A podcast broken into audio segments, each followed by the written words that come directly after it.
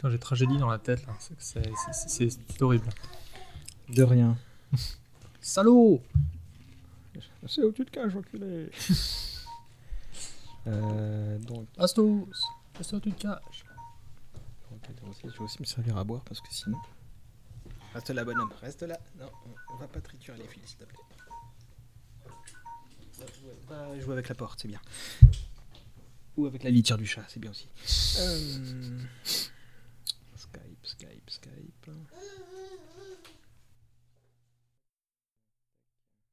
Est-ce que tu.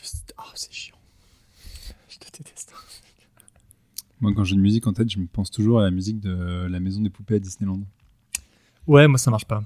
Ouais. Je la trouve pas assez agaçante. Ah, je trouve que c'est assez, euh, assez coriace. Patrick Sébastien, ça marche bien aussi. Les sardines. Qu'est-ce qu'on C'est super Trapéziste, c'est génial. de ma cousine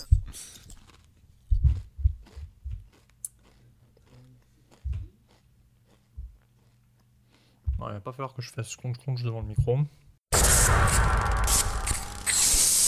Vous vous rappelez Quand vous étiez enfant. Votre émission de télé préférée. Vous vous amusez encore aux jeux vidéo, je parie J'ai passé l'âge de ces conneries. Je te propose un voyage dans le temps. Ces terres-là, dans le temps, c'était un tube. Cela me rappelle un tas de souvenirs. Je suis trop vieux pour ces conneries, moi aussi. Tous ces moments se perdront. Il n'y a qu'un moyen de le savoir. D'accord, faisons comme ça. La seule conclusion que je peux en tirer est que Nous ne sommes pas trop vieux pour ces conneries. Nous ne sommes pas trop vieux pour ces conneries. tu penses. Nous ne sommes pas trop vieux pour ces conneries. Ouais, ouais. Et ben pour un truc à organiser à l'arrache au niveau technique, je suis content que ça marche du premier coup, je vous le cache pas. Hello tout le monde, vous écoutez le 32e numéro... Merde, 32e 33, voilà, voilà, comment foirer son début de saison. Super. Vous écoutez le 33e numéro d'On n'est pas trop vieux pour ces conneries, celui-là même qui ouvre bah, la quatrième saison du podcast. J'espère que vous avez passé un été aussi safe qu'agréable et que la rentrée s'est déroulée sans encombre, lol, euh, et euh, sans test positif au Covid. Pour cette reprise en douceur, on va faire un numéro classique sur un film très cool, très posé, très serein, quelque chose d'absolument pas anxiogène. Très happy. Euh, ben, en fait, c'est The Thing, The John Carpenter, un film fan- fantastique, euh, cradingue comme on les aime. Et je crois même que c'est la première fois qu'on saute à pieds joints dans le genre de l'horreur euh, depuis les débuts du podcast. Il me semble bien. Euh, donc, ah non, on a, écoutez, bah, on, avait avait, fait Alien. on avait fait Ouais, Alien X-Files. X-Files en quelque sorte. et X-Files, et donc pas du tout. Et on avait fait euh, Thriller avec de Michael Jackson dans un Ouais, genre vrai. différent. Donc, ouais, bon, en fait, c'est Et pas les- du tout la première Et, et les talons noirs, évidemment. dans un autre genre. Dans un autre- Euh, bah, vous les avez entendus, je suis euh, bien entouré euh, et naturellement bien accompagné pour cet épisode. Vous les connaissez tous si vous êtes un fidèle de l'émission. Ils sont tous venus au moins deux, trois fois si c'est pas 7 ou 8. Je vais les présenter quand même euh, et vous les présenter dans le dans l'ordre de- des numéros où vous avez pu les entendre. Et d'abord il y a Arnold. Salut Comment ça va? Bah écoute, en de telles circonstances, très bien. Bon, Je me sens comme chez moi. Bah, si tu es chez toi. Ah Euh, on va rappeler que tu es chanteur, traducteur, animateur de la chaîne La Grande Entrée, Yeah, de timburton.net aussi. Absolument, timothyalberton.net. Euh, J'oublie forcément quelques casquettes. Euh, non, là je pense qu'on est, on est pas trop mal. ça, ça me semble concis, précis. Bon, tout est très bien. tu m'envoies ravi. Et donc là, je l'ai noté, tu étais venu pour l'épisode 23, c'était pour les inconnus, donc c'était il y a presque un an. hein, Eh bah dis donc, un- le temps file. Oui, s'en est bah, passé des choses entre temps. euh, c'était une année un peu spéciale, c'est pour ça qu'il y a eu bon un numéro, tout ça, tout ça. Depuis Montpellier, on a Faye avec nous. Salut Salut, bah contente de, de revenir. Toujours Euh, un plaisir. bah, partagé. Euh, toi, c'était euh, pour l'épisode spécial qu'on avait fait, c'était Curiosité. Tu étais avec James d'ailleurs, euh, donc ça remonte Oui, aussi il y a un petit moment. Ouais. Euh, Ça fait un moment que j'étais pas revenue. eh ben, il fallait qu'on qu'on se repasse ça. On rappelle que tu es l'animatrice du podcast euh, Geek en série euh, avec James qu'on salue et qui doit pas être loin derrière toi. Non, non, il Euh, est dans le fond, c'est mon public. Vous animez également euh, Comics Discovery, entre autres choses. Vous avez même plusieurs nouvelles productions, si je me rappelle bien. Euh, oui, bah là, bientôt, il y a euh, une nouvelle formule de notre, euh, de notre podcast cinéma qui devra arriver. Donc, euh, on a hâte, on croise les doigts, qu'il n'y ait pas d'autres problèmes. Et ben, de toute façon, que- je rajouterai ça en description de l'épisode. Euh, pop, pop, pop, pop, pop, oui, euh, c'était, oui, ça je l'ai dit, donc je passe. Je relis mes notes après avoir improvisé mon, mon organisation. C'est- tout moi ça. Et enfin, il y a Jean-Victor Bonjour. qui est en train de boire du Lipton boire. euh, citron vermente. Bonjour, bonjour. Comment ça va? Bah écoute, euh, oui, pareil, vu les circonstances, ça va plutôt pas bien. Membre éminent de la team Clone Web Tout à fait. et de son extension Audio Happy Hour. Le fameux. Tu apprivoises euh, le son et la, la vidéo dans ta vie euh, professionnelle au quotidien. Oui, je suis monteur de profession. Et euh, ta, dernière intervention, bah, on en parlait tout à l'heure, c'était l'épisode sur Thriller, justement. Ouais, bah, je suis venu pour Alien et pour Thriller, donc à chaque fois des sujets très heureux. C'est- C'était la signature, je sais pas. Oh, bah, pour contrebalancer, on avait fait un hommage collatéral sur les sœurs Wachowski, qui Oui. là a été un sujet Ah, très un peu heureux, plus joyeux, ouais. très positif, tout ça, tout ça. À écouter d'urgence. Euh, oui, si vous avez 7h30 devant vous. Euh, Ah mais l'émission était passionnante. Je me permets, mais l'émission était passionnante. Je me suis euh, régalée, franchement.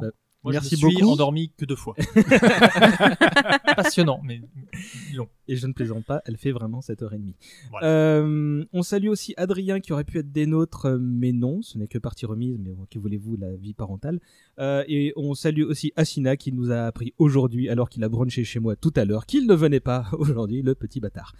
Passons, euh, merci à vous trois de votre présence physique et virtuelle, d'autant que ça fait six mois qu'on essaie de la faire, cette émission-là. Je crois C'est que c'est pas le, fil rouge le plus long euh, de- depuis le début de, de l'émission. Mais est-ce que braver une pandémie pour parler de The Thing, c'est pas euh, naturel finalement? Bah, c'est pour ça en Bah, fait. ouais. Là, c'est du storytelling. en fait, ce qu'on fait là, c'est- tout était pensé. Euh, et donc, on va passer une petite heure ensemble pour parler de John Carpenter et de cette chose venue d'un autre monde.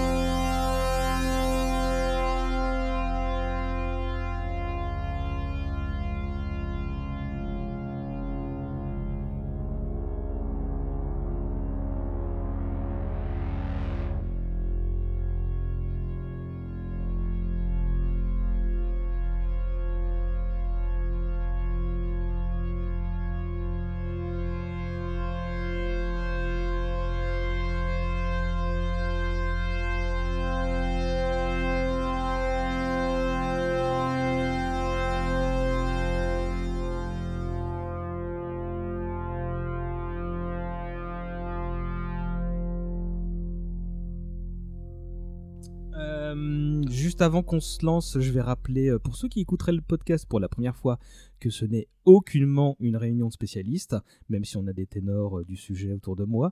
Euh, si vous voulez, en fait, il y a plein d'autres podcasts qui entrent dans le vif du sujet. Je vous recommande tout particulièrement Split Screen, qui fourmille de détails sur la jeunesse du projet, de sa production, etc. Ça vaut pour leur épisode de, de- sur The Thing comme sur tout plein d'autres choses. Euh, de notre côté, on va essayer d'expliquer quel impact a eu cette œuvre pour nous et en quoi elle est importante encore aujourd'hui. Euh, bref, c'est une petite Madeleine de Proust euh, sous forme audio qu'on va vous livrer. Et euh, j'ai évité le petit rototo là. Voilà. Ah, mais si tu le dis, ça marche pas. ouais, mais ça se recouperait. C'est bon, normalement, il n'est pas contaminé par la chose. Il rote, il a des. Euh, même si on va évidemment réintroduire le sujet euh, tout de suite. Donc avant que je lance le chrono, euh, qui veut bien présenter en quelques mots euh, The Thing, nous dire d'où vient cette, euh, d'où vient l'idée originale? Oh, Bah tiens, Arnold, ça fait un moment qu'on t'a pas eu. Eh bien, euh, c'est le sixième film euh, de John Carpenter, si on compte euh, Dark Star, son premier euh, sujet d'étude euh, qu'il a fait quand il était jeune, qui est euh, en quelque sorte le remake d'un film qui s'appelle La chose d'un autre monde, Howard Hawks et de Christian Ninby, si je dis pas de bêtises, qui est sorti en 1951 et qui lui-même était l'adaptation d'un livre de John Campbell, W. Campbell, qui s'appelle tout simplement The Thing. En France, je crois que c'était sorti sous le titre La bête d'un autre monde. Le livre bientôt réédité chez Le Bélial le 5 novo- novembre prochain dans une nouvelle traduction. Encore une fois, tout était calculé. Hein. Je- crois que, ce voilà. bon, en fait, c'est que du hasard complet. C'est hein, la- c'est Thing, c'est la fin d'année The Thing, quoi.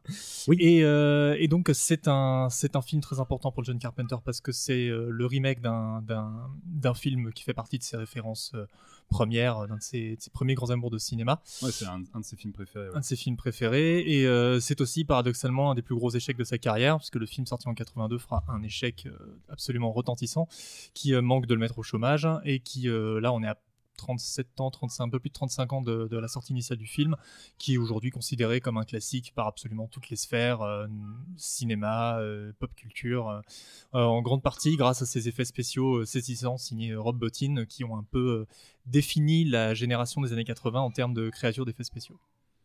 C'est bien, t'as lu toutes les petites notes que j'avais. donc euh, je précise qu'il a fait ça sans aucune note, c'est assez spectaculaire en vrai. Ouais, ouais. Bon, mais il est spectaculaire. Tu veux rajouter quelque chose, Faye? Euh, ouais, bah, je rajouterais, euh, pour avoir vu des interviews de, de, John, Carpenter, je vais y arriver, qu'en fait, euh, maintenant, il a pas mal de recul sur le film parce qu'il disait qu'en fait, à Hollywood, il y avait toujours ce côté, euh, on, on vous porte au pinacle et au bout d'un moment, paf, on vous descend. Et il disait que bah finalement, ce film-là, c'était le début où on l'avait un peu descendu et que finalement, en fait, il disait c'est le business et qu'il était content que maintenant, bah il y a des gens qui aiment son film et que ça lui suffisait et qui s'en fichait du reste, quoi, qui regardait pas euh, les analyses ou d'autres critiques qu'on pouvait encore faire. Vraiment, je trouvais que c'était plutôt euh, plutôt intéressant la façon dont il prenait. Jean-Victor, un truc à ajouter? Euh, bah, ça m'étonne parce que je sais qu'il y a eu aussi un moment où en fait il était assez cynique vis-à-vis de la réception euh, tardive Mm, du film en d'accord. disant euh, il y a plein de, enfin pas mal de gens qui allaient le voir en disant ouais mec ce film c'est vraiment super etc. Et lui il disait bah c'est gentil mais en fait il fallait le dire ça à l'époque et il fallait l'aider un peu à l'époque Ouais. parce que en fait ça a été vraiment un tournage, un tournant dans sa carrière dans le sens où c'était son premier Mhm. très très gros film de studio et en gros ça devait euh, ça devait être son tremplin pour Hollywood. Et Carpenter, Ouais. c'est toujours quelqu'un qui a voulu être, euh, qui a toujours visé une espèce de carrière. Bon, c'est un cinéaste très différent, mais un peu à la Spielberg. En fait, lui, il visait vraiment des très gros films. Et, euh, Mm. et The Thing, c'était son tremplin pour ça. Bon, il s'est pris Spielberg littéralement en face à ce moment-là, ce qui a, ce qui a fait Mm. que l'histoire n'est pas celle qu'il voulait. Mais, euh, mais il, a, il a quand même une période où il disait bon bah vous êtes gentil à kiffer The Thing, mais c'est un peu tard les mecs quoi.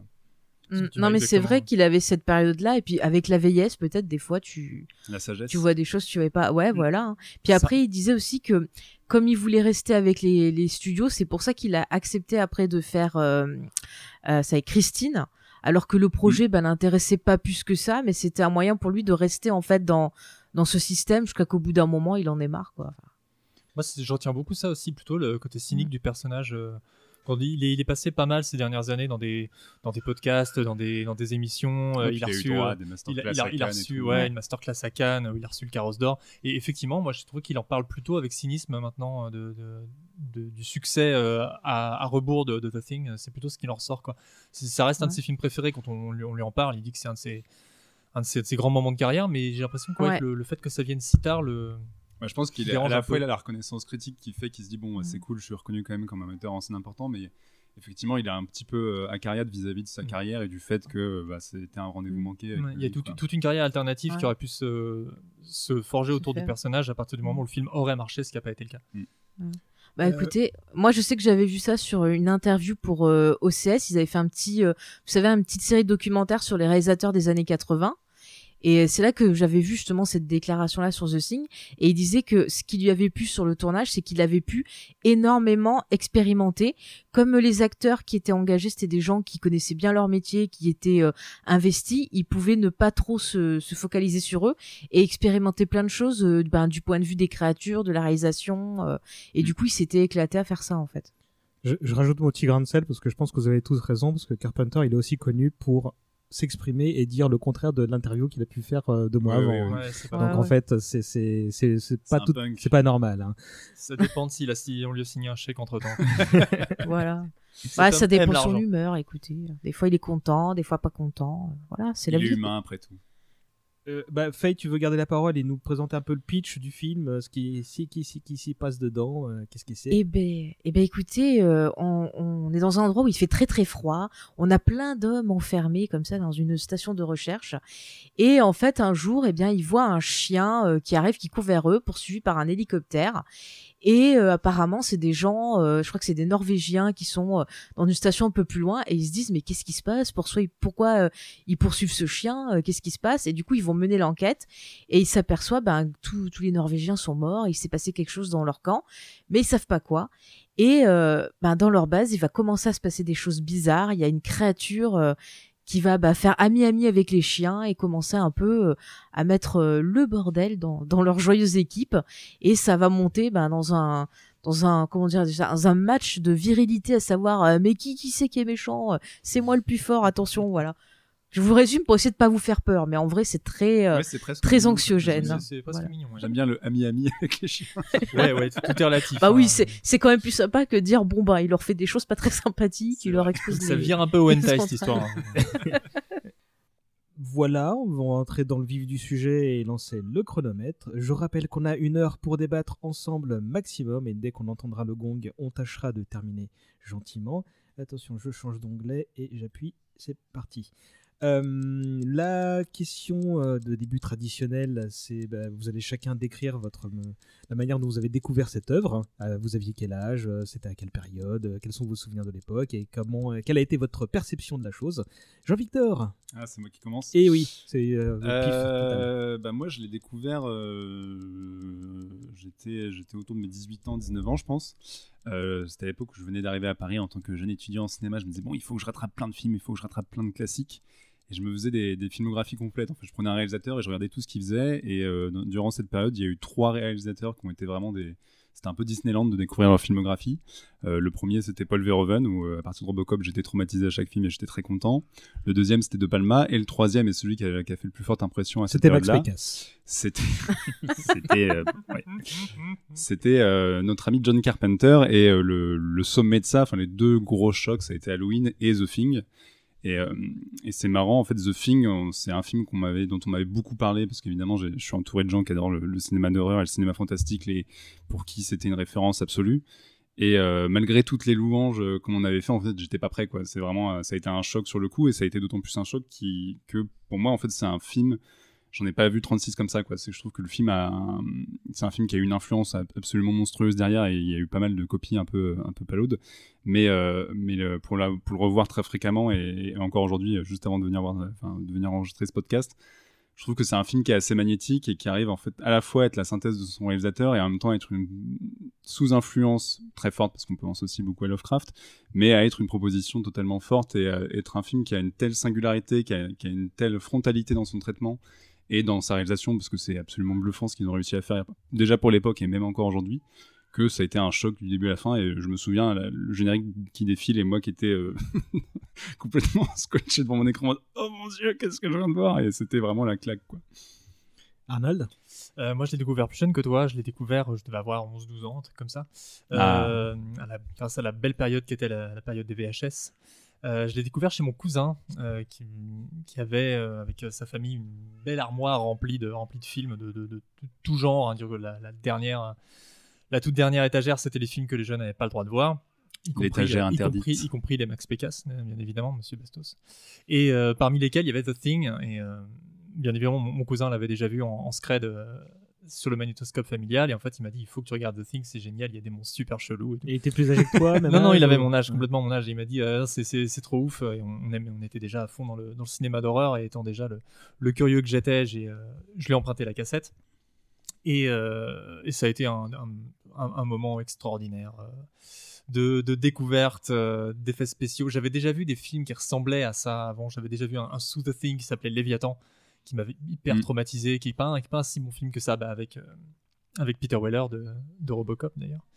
Et, euh, et à partir de ce moment-là, j'ai j'ai voulu savoir absolument qui avait fait ce film, et j'ai vu sur la, la jaquette que c'était John Carpenter. C'était un nom que je connaissais déjà, parce qu'un de mes films d'enfance, alors attention, accrochez-vous, un de mes films d'enfance, c'était Christine, qui est quand même pas un film pour les enfants, que, que mes frangins m'avaient Ça beaucoup. explique bien des que choses. m'avaient- Parce que j'adorais les voitures quand j'étais petit. que, que mes frangins m'avaient beaucoup fait regarder et euh, qui me faisait peur mais qui me fascinait en même temps. Ça fait partie de ces petites madeleines de Proust euh, fantastiques de mon enfance.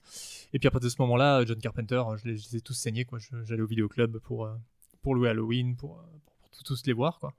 Et c'est devenu un de mes réalisateurs fétiches à partir de ce moment-là. Donc euh, du film en lui-même, j'étais déjà assez en âge de comprendre ce que c'était que des effets spéciaux, comment c'était foutu. On était déjà un peu à l'époque du début du numérique, euh, vraiment euh, euh, décomplexé avec les Matrix et tout ça. Donc euh, quand, quand enfin je l'ai vu, euh, là j'ai commencé à être super curieux vis-à-vis de la méthode.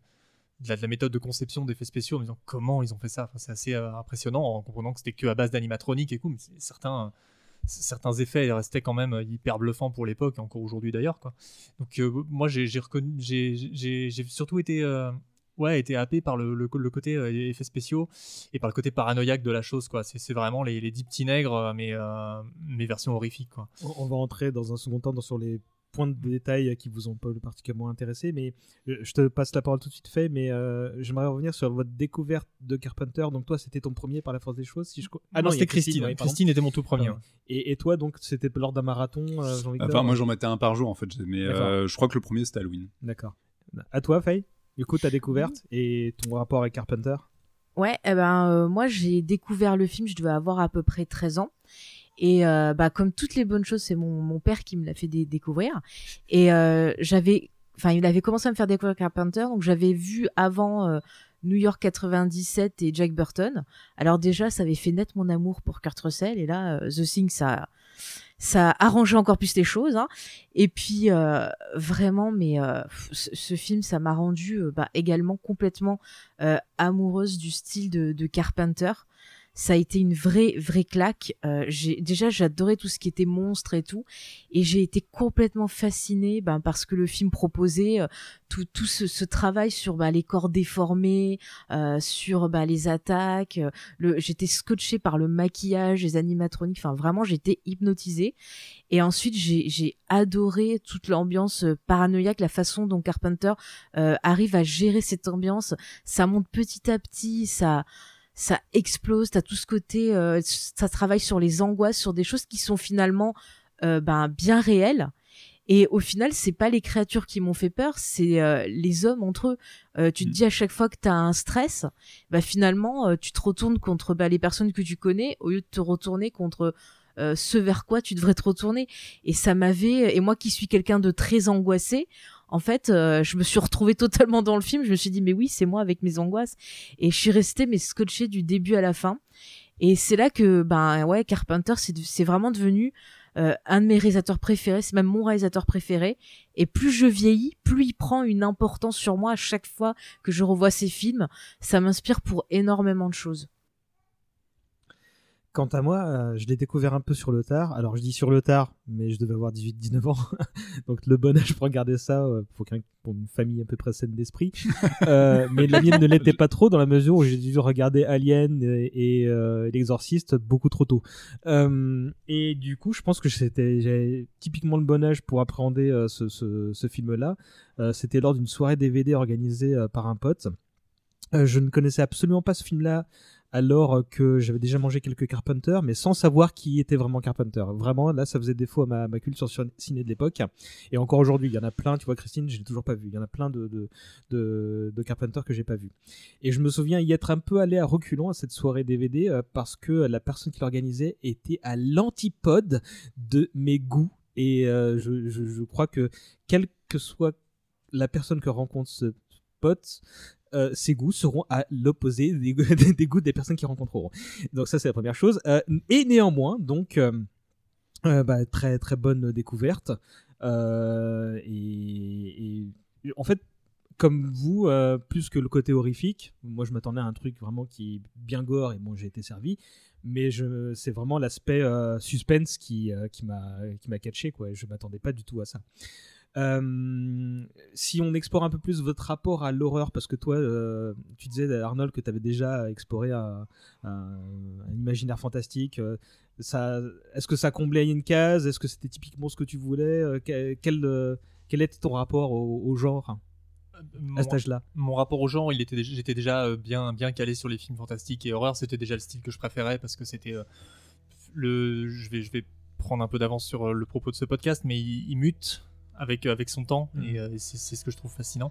Donc quand j'ai appris beaucoup plus tard que c'était par exemple euh, ce film était le remake d'un original, j'ai voulu voir l'original.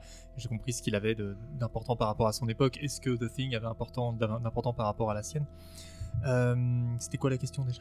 Ton rapport avec Mon le rapport- genre et- Mon rapport avec le genre était déjà, euh, était déjà, tenait déjà du, du domaine de l'intime hein, un petit peu. En revanche, ce que The Thing y a apporté, c'est, euh, je dirais, une dédramatisation de, l'horreur dans le sens où l'origine de la créature étant extraterrestre, je me suis senti un peu rassuré vis-à-vis de ce que je voyais en me disant, ah, ça peut pas arriver, euh, ça peut pas arriver tous les jours, ça, tu vois, quitter euh, un, un sentiment de, peur et de rejet que je pouvais avoir avec certains films de, genre euh, beaucoup plus terre à terre et beaucoup plus crasseux et, dégueulasses comme les premiers les premiers Wes Craven par exemple auxquels j'adhérais pas du tout à l'époque. Là il a il a réussi à conjuguer l'horreur graphique ce qu'on appelle maintenant le body horror, enfin le- avec les mutations de- d'horreur, ce genre de truc, qui est quelque chose qui me dérangeait un petit peu, mais avec un côté quand même assez rock'n'roll et assez fun qui est quand même typique de Carpenter parce qu'on sent qu'il s'amuse à faire ce qu'il qu'il fait, puis avec des archétypes de personnages qui sont euh, attachants dans leur côté bourrin et leur côté euh, leur côté personnage de, de western, tout simplement. Bourrin, c'est l'adjectif parfait. Bourrin, c'est complètement parfait. C'est c'est des personnages de western et qui ont des punchlines, qui se, qui, qui se disputent sans arrêt et avec euh, cette petite bestiole euh, informe qui met une petite graine de la discorde au milieu. Je trouvais qu'il y avait un équilibre très sympa. Je crois que ça a apporté vraiment un équilibre entre l'horreur et le fun dont j'avais pas forcément conscience avant et qui fait que j'ai fait tourner la VHS en boucle. C'est un des premiers films d'horreur que j'ai maté en boucle sans euh, j'appréhendais pas de le revoir quoi. Je, je disais je veux, tout, comprendre de, de chaque plan et euh, il, il a viré à l'obsession ce, ce film pour moi en termes des, des plans, des cadrages. et tout. Faye? Ouais, et ben euh, moi en fait j'ai toujours euh, aimé ben, tout ce qui était fantastique, euh, un peu voilà, j'adorais tout ce qui était ben, les monstres classiques, tu vois, euh, Dracula, Frankenstein, la momie. euh, j'avais déjà vu pas mal voilà les vieux films Universal, j'avais vu quelques Hammer et tout. Et c'est vrai que là, à partir de 12-13 ans, ben, je commençais à découvrir un peu plus d'autres types. Tu vois, j'avais vu Alien, je commençais à voir un peu, un peu de slasher, enfin un truc comme ça. Et c'est vrai que le The Thing de Carpenter, pour moi, ça m'a amené à un côté plus moderne et ça, je commençais à me dire, ah bah ouais, il y a autre chose que toutes ces légendes et tout ça. Et on pouvait, je me suis dit qu'on pouvait inventer ben, tout ce qu'on voulait, se servir euh, ben, des peurs qui nous entouraient pour créer des créatures et, euh, euh, voilà, faire frissonner les gens. Et ça m'a encore plus rendu accro à ce, à ce genre-là. Puis je sais pas, j'ai un peu de sympathie pour les monstres. Je me sens toujours, je, je les soutiens, tu vois. C'est un peu de la- de l'amour en fait. Jean-Victor. Euh, moi, ça s'est posé un peu comme un monolithe dans le dans l'écriture. En fait, je me suis dit, tu peux faire euh, du cinéma d'horreur très graphique et, et qui t'en colle vraiment plein la gueule, et en même temps être super rigoureux sur ton sur tes personnages et avoir un sous-texte, euh, je sais pas si c'est philosophique, métaphysique ou quoi, mais où fondamentalement tu parles de l'humain parce qu'on a beau avoir ce, ce- cette chose, euh, cette entité venue d'ailleurs. En fin de compte, c'est quand même 10 mecs enfermés euh, dans une base qui vont se foutre sur la gueule et qui en fait vont euh, tomber dans une paranoïa pure. Et c'est ouais, juste le grain de sable qui, fout la merde et où tu te dis, bah finalement, en fait, ces mecs-là se connaîtront jamais à 100%. Et euh, je trouve que le, fantastique a vraiment une portée métaphorique là-dedans qui rend le film en fait passionnant d'un point de vue humain et pas juste, oui, tu y vas pour voir un gros monstre et t'es évidemment servi. Mais il y a en fait, il y a des niveaux de lecture qui sont beaucoup plus profonds que ça et qui, à mon sens, rendent le film absolument passionnant. Et, et en fait, sans fond, je trouve que c'est un film où j'y trouve toujours des que ce soit dans des petites, des petites répliques ou euh, des regards, des machins. Et je trouve qu'en fait, il y a, il y a- y a- il y a toujours des, un des petits, des, vraiment des petits détails qui font que putain, tu sais jamais, euh, t'as beau connaître le film par cœur, tu sais jamais vraiment ce que les personnes, sans même parler de la question de qui est possédé par la chose, tu sais, tu sais jamais ce que les personnages pensent et ce qu'ils peuvent faire en fait d'une scène à l'autre. Et ça rend le film en fait vraiment passionnant, quoi. Ah mais c'est vrai, je me permets, je, je suis tout à fait d'accord euh, avec toi.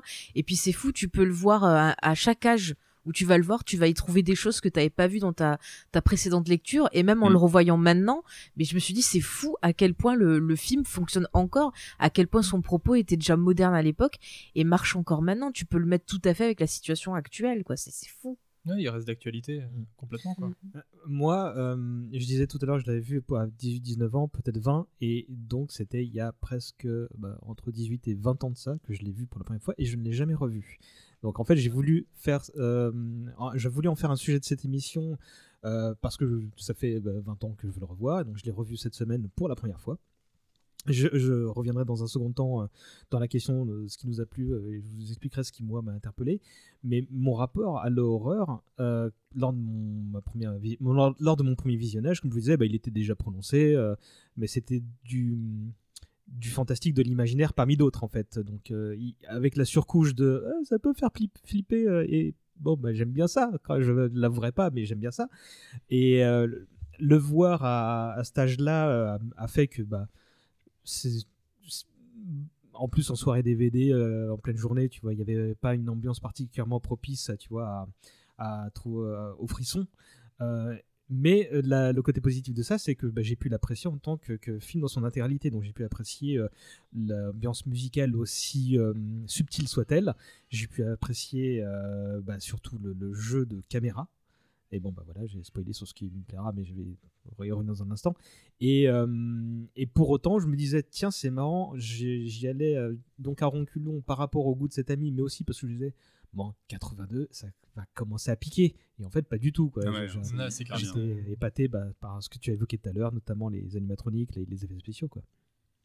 Euh, bah, euh, du coup, on- je me suis tendu la perche. euh, Les, le ou les trucs qui vous a le plus plu, que vous retenez de, de ce film, Jean-Victor? Bah tout. Ouais. Ah Alors, liste, c'est compliqué. par ordre alphabétique. c'est compliqué de lister parce que moi ça fait partie vraiment de mes films préférés et je trouve que quasiment tout est parfait à deux trois petits détails près mais parce que je chipote mais euh, Tu on- veux parler du, de la coupe de cheveux de Kurt Russell euh, Ah non, j'aime il est pas. magnifique. personnellement j'aime pas. beaucoup la coupe de cheveux Ah non, il est beau avec sa barbe. Moi, c'est bon. Moi, moi aussi, il me fait des Je trucs, qu'il est assez impressionnant. Euh, non, non, bon, évidemment, on pourrait revenir, euh, je pense qu'on le fera sur le travail de Rob Bottin aux effets spéciaux qui est complètement délirant, euh, ou sur la musique, etc. Moi, moi, c'est, c'est- je vais rebondir sur ce que tu as commencé à dire, ouais, c'est notamment là pour l'avoir revu et, et que c'était encore tout chaud. C'est notamment la mise en scène. En fait, je trouve que c'est euh, un film qui m'impressionne parce que c'est un film qui euh, qui est très classique en fait dans sa façon de cadrer et de- de présenter les choses. Et de toute façon, Carpenter est toujours quelqu'un qui s'est vraiment revendiqué du classicisme hollywoodien. Mais je trouve qu'en fait, il y a des moments, ça touche à la. Enfin, il y a des fulgurances dans le film de génie là-dessus, où pour moi, ça me fait un peu penser à la ligne claire de Hergé, où de la même manière que Hergé est reconnu pour être un mec qui, parfois, en une case, en fait, te raconte plein de trucs. Carpenter, il a ça dans ses plans, et je pense notamment à un plan qui est pour moi une fulgurance absolue, c'est celle où euh, l'un des premiers plans où tu vois le chien qui se balade dans la station, et en fait tu vois le chien qui est face à un couloir, le chien s'approche vers la caméra, il regarde dans une pièce, la caméra recule au fur et à mesure que le chien avance vers la caméra, et d'un seul coup en fait il, il- il- lui il tourne sur sa gauche, donc la caméra panote vers la droite, et on voit l'ombre d'un mec dans une pièce, il y a le chien qui s'arrête, qui fixe le gars, et qui rentre dans la pièce, et là on voit juste le gars qui se retourne tranquillement, et t'as un fondu au noir.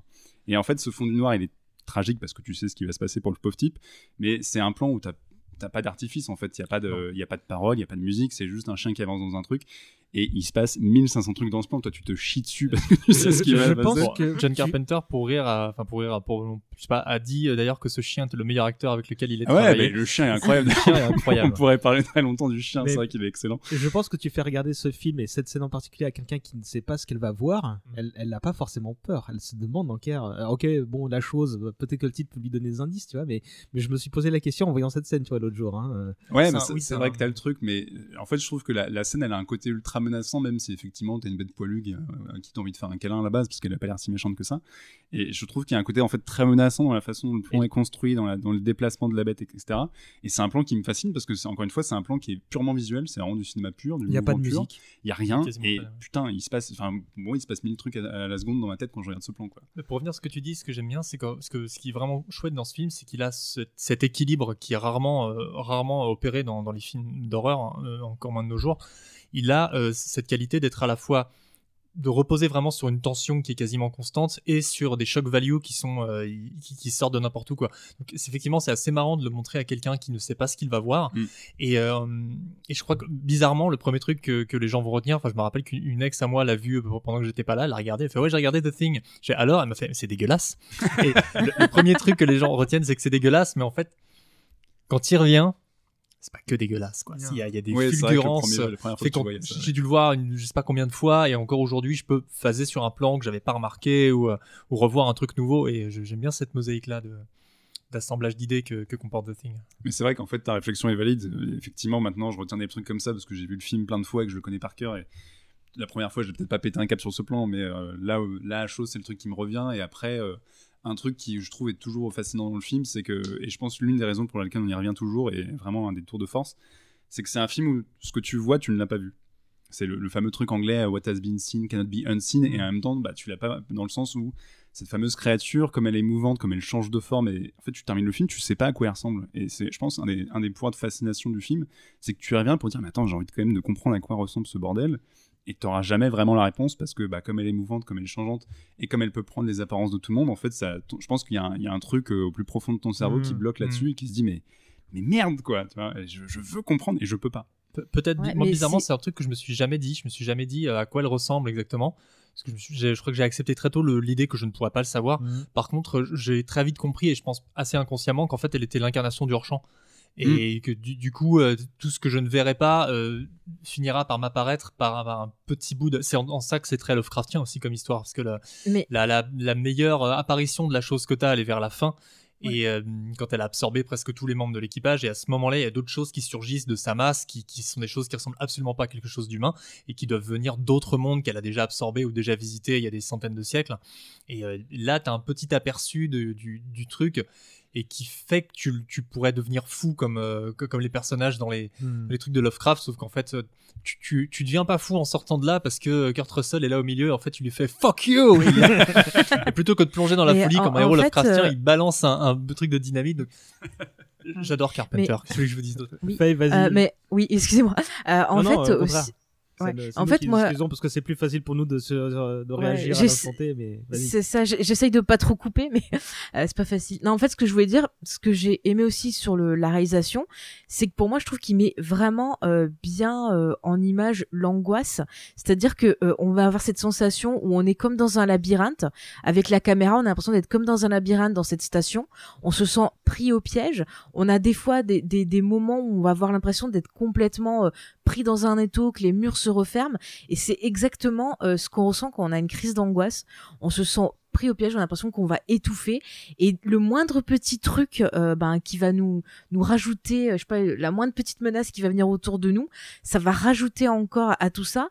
Et, et on va encore plus exploser. Et là, on retrouve ça ben, justement dans les personnages qui vont péter un câble, qui vont être parano, parce que justement, c'est l'énervement, c'est cette panique qui vient et qu'on n'arrive pas à contrôler. Et le fait qu'on qu'on voit pas ben, justement cette créature, qu'on sait pas exactement ce qu'elle est, pour moi, c'est aussi un peu ben, euh, ce que Carpenter parle, c'est-à-dire que c'est un peu aussi quelque part une critique de la société, mais aussi une peur euh, de son évolution, c'est-à-dire qu'on sait pas ce qui va arriver, on sait pas euh, ben, com- comment on va finir. Et du coup bah on a ce stress on a ce stress là de pas comprendre les choses. Et c'est vrai que si on le met par exemple en contexte avec ben l'époque qu'on vit en ce moment euh, la créature pourrait représenter le, Covid pourrait représenter d'autres choses qui nous stressent. Et c'est vrai aussi que des fois quand on a tendance à être quelqu'un d'angoissé euh, souvent on n'arrive même pas à mettre euh, un, un nom, enfin à mettre un mot, un nom, un visage sur ce qui nous angoisse. Et du coup, le fait de pas comprendre ce qui nous angoisse, ça nous angoisse encore plus. Et je trouve que justement le, le film bah, ressort tous ces sentiments-là, parce que à aucun moment les persos ils arrivent à trouver du réconfort ou même à avoir un, un moment de souffle, parce qu'il y a toujours un moment où ils vont être prisonniers dans le cadre, où euh, on va entendre euh, la, la musique qui revient comme ça pour dire ah ouais tu crois que t'es calme, et ben regarde, euh, entends, euh, j'arrive. C'est un peu comme bah, par exemple les Dents de la Mer avec la musique qui nous disait ah bah tiens le requin arrive. Là on a la petite musique qui nous dit ah bah attends, et il y a tes il y a tes amis là qui vont peut-être te tuer, il y a la chose qui arrive, t'es pas tranquille du tout. Et à chaque fois ils trouvent toujours un moyen de nous rappeler que la menace est là. Et du coup on est totalement euh, angoissé, on respire qu'à la fin du film. Et encore la fin, euh, je vais pas spoiler pour les gens qui, qui auraient pas vu, mais la fin elle est extraordinaire. Parce que on a des, des, des personnages, on voit qui sont dans un état d'esprit euh, complètement désabusé, on sait pas ce qui va leur arriver. Et c'est génial. On a on a une fin qui change totalement de de d'autres films de ce type-là. Et, et c'est fou parce qu'à la fin on se dit je veux respirer, mais finalement quand on arrête on se dit euh, mais non, enfin, est-ce que je peux vraiment respirer? Est-ce que je suis tranquille? Et, et c'est un génie. bah tiens, je vais le revoir. voilà, c'est ça. Je vais repartir au début où ils étaient 12. M- Moi, dans, dans, dans la réal, euh, je pense que le truc qui m'a le plus surpris au revisionnage il y a deux jours, c'est. euh, Il y en a trois, quatre peut-être, c'est les plans western. Où Mm. en gros, tu sais, euh, quand il y a notamment celui où tu as là, un des mecs qui a un scalpel qui cache dans sa manche et tu te dis bon bah bien souvent en fait c'est justement pour faire croire qu'il va se passer un truc alors que pas du tout hein. mais euh, ces plans enfin enfin c'est très Sergio Leone ça. Et tu te dis mais euh, c'est c'est marrant ça c'est il veut l'utiliser c'est pourquoi il l'utilise dans sa grammaire? Et bien souvent c'est pour dire tu vas avoir la musique là ça va te faire peur. Bah attends je vais te faire peur avec un autre artifice aussi. Et en fait bien souvent bon il y a juste une petite engueulade qui suit et c'est et ça part pas forcément en couille. Et euh, ça ça m'a ça m'a bien fait délirer. Et euh, de toute façon, là, je pense qu'il faut qu'on tout de suite euh, qu'on qu'on mette les pieds dans le plat et qu'on parle des effets spéciaux parce que c'est clairement euh, le truc qui, euh, bah, qui est exceptionnel encore aujourd'hui. Hein. Je, je, je, je- mis à part la scène où les chiens se font euh, entailliser, euh, qui, enfin, non, ça, ça me rappelle un peu, passe. tu sais, euh, histoire de fantôme chinois, des trucs comme ça, tu vois cet effet-là. ouais, ouais. Mais Ouais, ouais. mis à part celui-là que, que je trouve un petit peu vieillot, tout le reste euh, me, me fait péter les plombs en fait. Bah, Notamment toutes les scènes de... dans le labo où ils font des autopsies ou alors, le- Ah. ou alors il se fait bouffer par le ventre du truc. Ouais, Toutes ça, ces la- c'est des moments de bravoure successifs qui sont fou. encore aujourd'hui. Mais assez les visages, les visages qui se déforment là, tu sais, t'as un moment, Ouais. euh, tu vois un visage qui hurle, tu sens la douleur du truc, alors que Ouais. ben c'est des, des animatroniques, c'est pas des vraies personnes qui souffrent, mais tu sens la douleur, ça te prend au trip. Enfin, c'est c'est c'est fou. Puis, puis je sais pas, mais je sais pas vous, mais moi qui adore tout ce qui est maquillage, effets spéciaux et tout, à chaque fois j'ai trop envie de toucher en fait. Je sais pas, j'ai trop envie de toucher pour voir les textures et tout. Enfin, ça me. Tu dis que pas. pour même pas, parce que la scène doit même pas durer deux minutes, quoi, montre en main, et tu dis le nombre de plans et de et de, de techniques que ça a demandé, et euh, je crois que sur Mm. le budget total du film, il y a- doit y avoir 1,5 million euh, Ouais. de, de, Ouais, de de ma- de thunes euh, sur 13 Mm. millions de, de budget. Pour l'époque, c'était énorme. Je crois que c'était le plus gros budget de, de, de creature feature de, de l'époque de, de films de monstres. Mm. Et, euh, et tu te dis le boulot que ça représente. Et puis justement cette scène où euh, je sais plus comment s'appelle ce personnage, mais qui euh, qui qui a la chose dans le ventre, euh, littéralement euh, avec le, le coup du défibrillateur. Euh, la tête qui s'arrache. C'est c'est enfin, c'est un, un système de poulie et de manivelle qui permet au truc de s'arracher. En fait, la première fois ils l'ont foiré apparemment, et il a Mhm. fallu recommencer. Et en fait, ça bouffe mais une, plus d'une journée de boulot de, de ouais. refaire ça. Donc euh, quand, quand tu le foires, Ouais. tu le foires quoi. Aujourd'hui, les mecs, ils se poseraient pas la question, ils feraient ça en, en synthèse. effet numérique, en synthèse, et puis voilà. Donc moi, je trouve Mm. ça hyper impressionnant. Clair. euh, déjà, faut faire en, tête, en sorte que, que la tête s'arrache Mm. du, du truc, parce que là, la chose essaie de survivre. Faire en sorte que la tête s'arrache, faut faire en sorte qu'elle se transforme en araignée sur le sol, euh, qu'elle puisse se balader. Enfin, c'est- fou, quoi, le nombre de techniques qui coexistent dans un seul et même, euh, une seule et même scène, quoi. Et Ah, qui, c'est tout, tout est immonde. Et encore une fois, ce que j'adore, c'est que tout est immonde à voir. C'est un des trucs les plus dégueulasses que tu puisses t'imaginer dans ce film. Et c'est toujours, et c'est toujours désamorcé par, euh, Ouais. par- par une réplique. Enfin, euh, les, les mecs ont peur, ils jouent bien la, la peur, mais ils jouent aussi l'incrédulité. Donc là, il y a un personnage qui euh, s'appelle euh, Windows, je crois. Je crois que c'est Windows, qui est un peu le, Windows. qui est qui est un peu le, radio. qui est un peu le gros connard de, de, de l'équipe. Et quand il voit la tête de son collègue se transformer en, en, en araignée, son, son réflexe, c'est de dire You gotta be shitting me. Et c'est c'est Oui, vraiment. quand ils se et- retournent, quand, quand t'as le plan où tu la vois Oui, qui ils se commence retournent, à ils se barrer derrière eux, et quand- ils se retournent. Ils ont, ils ont le temps de se rendre, ils, ils ont, ils, sont, la sur- ils ont la surprise, mais en même temps, nous aussi, on se dit, mais qu'est-ce que c'est que ce délire? Qu'est-ce que je suis en train de regarder? C'est quand même pas possible. En fait, quand ils se retournent, euh, t'as eu deux trois plans euh, successifs entre leur réaction par rapport à leur, leur pote qui vient de se faire cramer, à la créature qui Oui. pensait avoir leur pote qui vient de se faire tuer par la créature, la créature qui pensait avoir cramé, ils ont pas remarqué la tête qui se baladait, le spectateur la voit prendre forme, etc. Et tout ça, c'est c'est en escalier, et tu dis Oui. bon bah elle va s'enfuir. Ah bah non en fait, et c'est presque comique en fait. Ouais, Et tout ça, ça incarne ouais. bien le propos du film, quoi. C'est parce que genre, je, je te montre un gros truc dégueulasse, mais derrière, en, en loose day, je prépare, je prépare déjà un autre moyen de me dupliquer. C'est, c'est, c'est vraiment bien foutu. La, la scène d'ailleurs, elle a été reprise quasiment euh, trait pour trait dans le deuxième chapitre de ça. Ah, En- il y a, il y a un- au mot près, quoi. Il y a aussi le You gotta be shitting me. Il y a un des personnages qui voit ça et qui, Ah, oui. c'est euh, trait pour trait, ils ont refait la scène, mais euh, pas qu'avec des animatroniques, donc du coup, c'est un petit peu Mm. dégueulasse, quoi. Mais la mise pense- en scène des effets spéciaux, elle est quand même euh, top parce qu'à chaque fois ces créatures, elles apparaissent comme vraiment une vision d'horreur qui va troubler euh, ben le, Mm. le la réalité quelque part et c'est jamais genre des euh, tu vois des, des moments euh, comme on verrait dans des films maintenant où on va te faire sursauter en mode regarde les caméras s'approchent, il y a de la musique, vas-y, et peur. Non, là c'est vraiment la réalisation qui est au service de l'effet pour que pour en dégager toute l'horreur et qu'à aucun moment on ait le temps de se dire ah mais oui, c'est un effet, c'est pourri, c'est machin. On n'a pas le temps, on est juste en train de se dire mais qu'est-ce qui se passe? Enfin, tu vois, t'es t'es t'es pris Ouais. dans le truc. Et c'est vraiment. euh, tu, tu dis qu'on n'a pas le temps et en plus là je réalise il n'y a pas un seul Mm. jumpscare dans, dans, dans le film je Il y crois. en a Mais un ouais. petit à un Non. moment où c'est une silhouette qui passe devant un mec, mais c'est le seul. euh, Oui, d'ailleurs on, on seul Ouais, mais film. ça va. Euh, mais c'est c'est ce qui ce qui met- on, on- faut peut-être vous en on tournait autour depuis tout à l'heure mais faut peut-être parler un peu de ce monsieur qui est Rob Bottin, Rob qui, Bottin. qui c'est qui Ouais. qu'est-ce qu'il représentait euh, dans le milieu C'est- il avait déjà, euh, il était super jeune hein, quand il a Ouais. bossé sur The Thing. Il avait peut-être Ouais. 25 ans, même pas. Et il avait déjà bossé avec Carpenter euh, sur The Fog. Moi perso, mon préféré de, de Carpenter. Euh, après, il a bossé pour Joe Dante. Il a bossé sur plein plein de trucs. Mais euh, je, je connais pas tout à fait son CV. Peut-être que toi, t'es un peu plus. euh, Bah, je sais qu'à l'époque, c'était quand même un mec qui était encore à moitié en train de faire ses preuves. Ouais, voilà. il- Parce qu'en face, t'avais Rick Baker et Stan Winston qui étaient les, les superstars euh, du maquillage. Et en fait, Rob Bottin, c'était quand même un pari de le foutre sur un truc aussi, euh, aussi énorme avec autant d'effets spéciaux et aussi compliqué à faire. Et le mec euh, a failli se buter à la tâche parce que je sais plus exactement combien de temps il a passé, mais en fait, il bossait dans un hangar dans lequel il dormait avec toutes les créatures qu'il faisait. Et je crois Mm. qu'il se nourrissait que de barres énergétiques, un truc comme ça. Et en fait, C'est ça, et de soda, il me semble, euh, ils disent en pareil dans Speed Screen. Ouais, ouais, il a, il a eu, euh, il a eu, je pense pas le meilleur moment de sa vie, mais en tout cas, il s'est, Ah il s'est donné corps et âme à, à la tâche, et au, à tel point qu'en fait, à la fin, il a vu un médecin qui lui a dit, en fait, vous arrêtez, vous allez crever. Tellement le mec était Ouais, dévoué il à avait faire ça. plein de maladies, je crois toute qu'il avait. l'équipe, bah, toute l'équipe est tombée qu'est-ce malade hein, parce que entre les, les plateaux réfrigérés et les Mm. trucs, je crois qu'à Los Angeles ils tournaient, il faisait euh, 35 degrés dehors et ils, faisaient, Ouais. tournaient sur des trucs où il faisait moins 2 Ils sont tous sortis avec le nez qui coule, mon gars. Enfin, c'est ils, ils ont, ils ont, c'est c'est ça que je trouve qui est génial dans, ce- dans ce film aussi, c'est que tu sens que sais Carpenter et leur équipe ils mettent leur trip sur la table quoi. Ils Ouais. se- Aujourd'hui, personne se tuerait sur un film comme ça. Les mecs, ils ont dû en chier, mais euh, des ronds de chapeau. Et Bottine aussi avec son équipe. Ouais, effectivement, je me rappelle de toutes ces histoires où il dormait dans son atelier et tout. Et au départ, il devait assurer un budget de même pas 700 000 dollars de, de, de budget, quoi, donc de, de- d'effets spéciaux. Euh, le truc a doublé. C'est vrai que c'est un miracle que Universal ait signé euh, pour que ce mec-là, quasiment inconnu, fasse ce genre de choses. hein.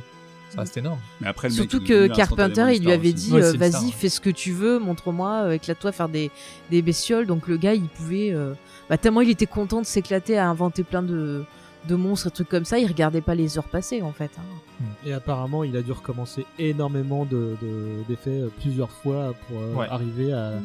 à la version qui, qui serait cohérente à l'écran. quoi. Et bah, il paraît qu'il y a deux fois, euh, deux fois l'équivalent de scènes en storyboard que ce qui figure dans le film. C'est-à-dire qu'il y a encore Ouais. plein de storyboards qui, qui existent, que tu peux trouver dans des recueils, euh, machin, qui n'ont pas été utilisés euh, dans le film final. Donc euh, Mhm. maintenant que John Carpenter a été engagé comme consultant sur le remake, euh, peut-être qu'on va les voir. Ah oui, Mais me ce sera le, le- peut-être un sujet pour tout à l'heure. On, on parlera du mal Ah ouais. plus tard. Il y a un truc sur les effets spéciaux aussi qui est hyper intéressant pour, ce- pour cette époque-là et pour ce, ce- ce degré de complexité. C'est qu'en fait, c'est assez rare dans ce genre de film, je trouve, et notamment à l'époque, quand tu mets en scène des effets spéciaux, de pas avoir une mise en scène qui est un peu piégée et qui, qui est vraiment juste au service des effets spéciaux. Dans le Mhm. sens où là, je trouve qu'il arrive vraiment à faire coexister les acteurs et, euh, et les, les effets graphiques, etc. en même temps. Et euh, tu te dis pas juste, euh, ok, alors oui, il y a des plans qui sont juste là sur de la- sur de l'animatronique et tout pour faire exister le truc, mais y a un- en fait le rendu est très organique parce qu'il arrive vraiment à, gérer l'espace et tu vois les mecs qui interagissent directement Mhm. avec les trucs dans- au sein d'un salon de plan sans que ce soit sur des coupés, sans que ce soit trop serré sur les effets spéciaux. Donc en fait, il y a un rendu qui est, qui est très organique dans le, dans, le, dans le film, dans la mise en scène notamment. Et ça, c'est un truc qui fait que notamment que le film vieillit aussi bien, c'est que tu te dis pas juste attention, il y a une transformation, et là t'as juste un plan sur la transformation. Non, tu Mhm. vois les mecs avec la transformation à côté et il arrive à faire exister tout ça dans le même espace. Quoi. Un mec, un mec Ouais. qui est super essentiel, euh, je, je dis ça, euh, dont on parle pas beaucoup, c'est Dean Cudney, qui est le, Le chef, chef op. opérateur, qui est le, le chef opérateur du film, qui a fait un, enfin c'était carrément le binôme de Carpenter sur ce truc-là, et sur beaucoup de ses films, mais je crois que c'est surtout sur celui-là qu'il a tué le game. Je pense qu'il a été d'une grande aide pour euh, que toute cette homogénéité, enfin tout ce truc-là devienne un peu homogène, quoi. Mm. Il est, il est très Ouais. très bon bonhomme. Tu veux rajouter un truc, Faye? Euh, non, non, euh, ils ont tout, tout dit ce qu'il fallait. Parce que euh, tu viens de dire, Jean-Victor, que, que le, le- bien souvent, c'est surtout aujourd'hui, c'est les acteurs qui doivent être au service des effets spéciaux, et là, on a clairement l'impression que c'est l'inverse en fait. Mm. Mm. Alors que euh, pour une bonne partie d'entre eux, de ce que j'ai pu euh, savoir, bah, les effets spéciaux étaient pas finalisés, ils les ont tournés après le, le, le tournage principal, et donc bien souvent les acteurs ont dû euh, euh, Ils ont tourné devant une poubelle. Alors j'ai revu, toujours dans la même interview de Carpenter, il a dit ah bah des fois euh, je filmais les acteurs qui regardaient une poubelle, bah c'était super et euh, ils bossaient bien et tout et ça allait vite. Le mec genre euh, pff, il en a rien à foutre. Ouais, Même, par- il y a ça m'a des- trop il y a des fait mecs rire. chevronnés dans le casting. Hein. Ah ouais, non, ouais. mais le, le- c'est dire qu'en fait, je pense que hum, ça, leur, leur degré de de- d'implication, euh, c'est une chose, mais je pense que bah, ils ont été très bien dirigés pour leur dire bon bah là, la, la créature, elle va faire ça, Mhm. tu vois. Donc à mon avis, euh, enfin, euh, c'est- voyant le résultat et bien qu'apparemment donc la moitié des, des scènes étaient euh, impliquant des effets Mhm. spéciaux pratiques euh, ont été tournées après le tournage des, des- des comédiens.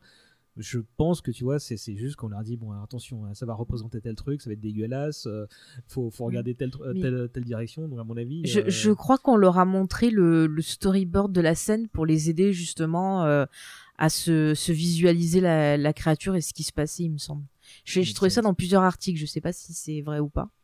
Mais le résultat, c'est que c'est- tous ces, ces, ces grands monsieur bourrins qu'on a vus, qui ont tous du poil au torse et qui, euh, Ouais. et qui sont. C'est des bonhommes. Ouais, C'est ouais, je crois qu'ils sont tous euh, en train de frôler la, la masculinité toxique. Euh, c'est, c'est- bah, ils sont. Enfin, c'est peut-être le, pour moi ce qui ressort le plus du film, c'est bah, le- le- l'aspect suspense où tu, tu- ils sont extrêmement crédibles en fait. Tu, Oui, carrément. tu Mm. t'es enfermé avec eux et tu te dis euh, bah je ferais pas beaucoup mieux qu'eux hein. Kurt Russell sort un petit peu du lot parce qu'il garde la tête froide mais tu vois qu'il euh, a son regard qui qui bah, qui pète les plombs comme tout le monde en Ouais, fait hein, qui, qui Ah bah refuse oui. de croire ce qui se passe et euh, la, la scène qu'on a décrite tout à l'heure qui est moi mon moment préféré euh, enfin qui est la séquence préférée donc de Araignée. Ouais, enfin, tout ce- à partir du moment où il y a le défibrillateur qui Mm. tombe dans la chose, que la chose s'emballe, euh, euh, lance-flamme, araignée, euh, toute cette séquence-là, en fait, les acteurs, ils, ils y croient pas, en fait. Ils, ils atteignent. C'est c'est là que ça devient Lovecraftien dans le sens Mm. folie du terme, c'est que ils se disent Ouais. non mais c'est c'est pas possible et tu tu c'est presque risible, hein, Mm. mais en fait Mm. c'est c'est c'est juste bah, un- tellement impossible que, que qu'ils manifestent euh, ce- dans leur jeu d'acteur cette euh, impossibilité d'y croire en fait et donc je, ce, ce moment me rend dingue Ouais, je Ah, comprends. Ah ouais. Mais il y a un autre moment. euh, ah, je sais pas, j'ai coupé quelqu'un, non? Non non, Non, c'est bon. Il y a un autre moment que j'adore, c'est la scène où, euh, en fait, ils doivent tester le sang de chacun et ils doivent Ouais. mettre un coup de, de feu. Enfin, ils mettent une tige euh, qui est chauffée dans le, le Ouais. sang pour voir si c'est des créatures ou pas. Et je trouve que ouais. le jeu de regard des acteurs est excellent parce que genre, genre Kurt Russell quand il teste, euh, on voit à ses yeux, on sent que le mec, euh, il en peut plus, il se méfie. Limite, il y a un peu de, pas de larmes, mais on voit qu'ils sont un peu humifiés, c'est humifié, humidifié Ah, ses il, a- yeux. il est à cran, lui, ouais. Oui, il. C'est ça, et puis il y en a d'autres qui ont des regards, genre qui regardent tout le monde euh, en mode panique. Enfin, je, je trouve que ça, ça fonctionne, mais hyper bien, et c'est encore une fois très crédible, tout- toutes les réactions de ces personnages. Vu t'as Keith David, moi, que j'adore. euh, Ouais, Keith David, Qui le regarde et qui dit, mais arrête tes conneries, ça marche pas ton truc. Mais lui, lui, c'est le, c'est le, c'est le monolithe du, du cast. Il est génial, Keith Ouais. David aussi. euh.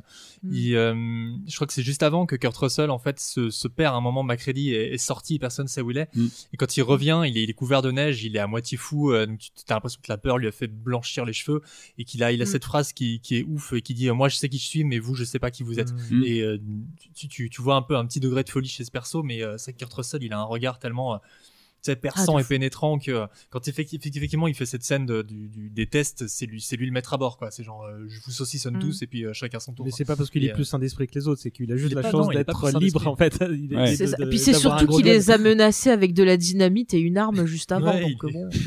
C'est une bonne raison de se Il y, a, calmer. il y a encore, il y a encore des restes de Snake Plissken chez lui au moment où il tourne ce truc-là. hein. Bah, écoutez, c'est pour ça que, moi, moi, il me que dit tu fais le test, je dis oui direct, il n'y a pas de problème. hein, ouais ouais ouais Prends mon sang, Kurt. Faut, être bordel. poli un Mais peu. tu vois, hein.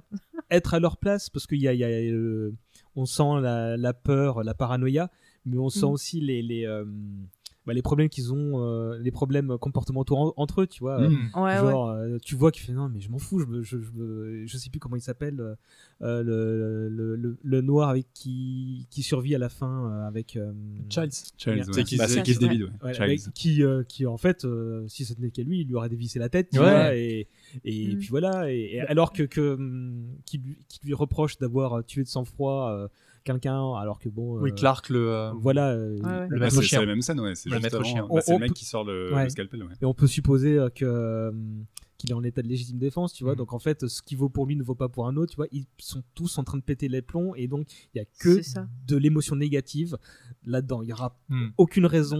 euh, quand le film commence, déjà, les mecs, ça fait je sais pas combien de temps qu'ils sont tous les 12 en Antarctique, ouais. ils doivent déjà plus piffrer.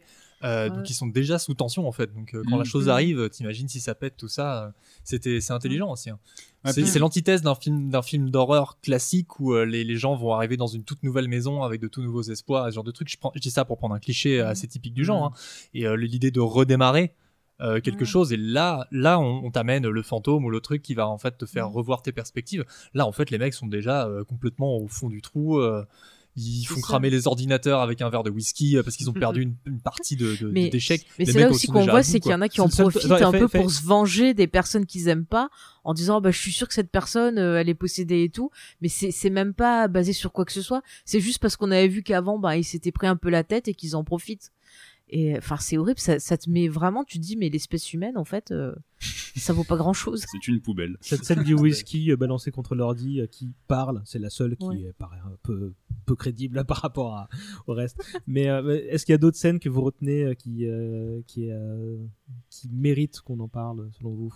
Il y en a plein, bah oui. Celle, celle du Il y en a sang, on a tellement. déjà. Le sang, ouais. Mais surtout que sur celle Ouais. du sang, il y a quand même un truc qui est assez balèze et qu'on a cité et qui, moi, je trouve, montre quand même le nihilisme du film et le, le niveau quand même de noirceur. C'est que effectivement, euh, à ce moment-là, il y a quand même le personnage principal du film qui entre seul, qui bute un mec avec une balle à bout portant en pleine tête.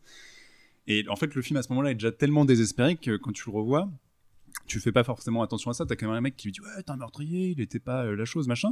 Mais t'as quand même le héros qui vient de buter de sang-froid un type qui a rien fait et qui est complètement innocent à ce moment-là du film. Ouais, et ouais. ça passe crème. Tu- quand tu mets ça en perspective, c'est Ouais, un ouais, truc que vrai tu pourrais Mais, pas eh, voir laisse aujourd'hui, parler quoi. les adultes là, on a, on a une situation plus importante que ça là. C'est ça à gérer, quoi. Et c'est vrai que là, en le revoyant tout à l'heure, en revoyant ça, j'étais putain, mais c'est- quand est-ce que t'as l'occasion dans le cinéma américain, de genre ou pas, de voir ça en fait, de voir un, un type se faire abattre de sang-froid par le héros et en fait, bah, c'est pas le plus important à ce moment-là du film. quoi. Mm. C'est quand même le, le- ça montre le niveau de tragédie du truc. Quoi. Moi, je- mais tu vois, le, le pire, c'est que. Excuse-moi, je, je te laisse la Le, vas-y. le, le pire, c'est que tu, tu as pas forcément envie qu'ils s'en sortent parce que tu te dis, ils sont peut-être tous contaminés et s'ils s'en sortent, ils vont nous zigouiller tous, quoi.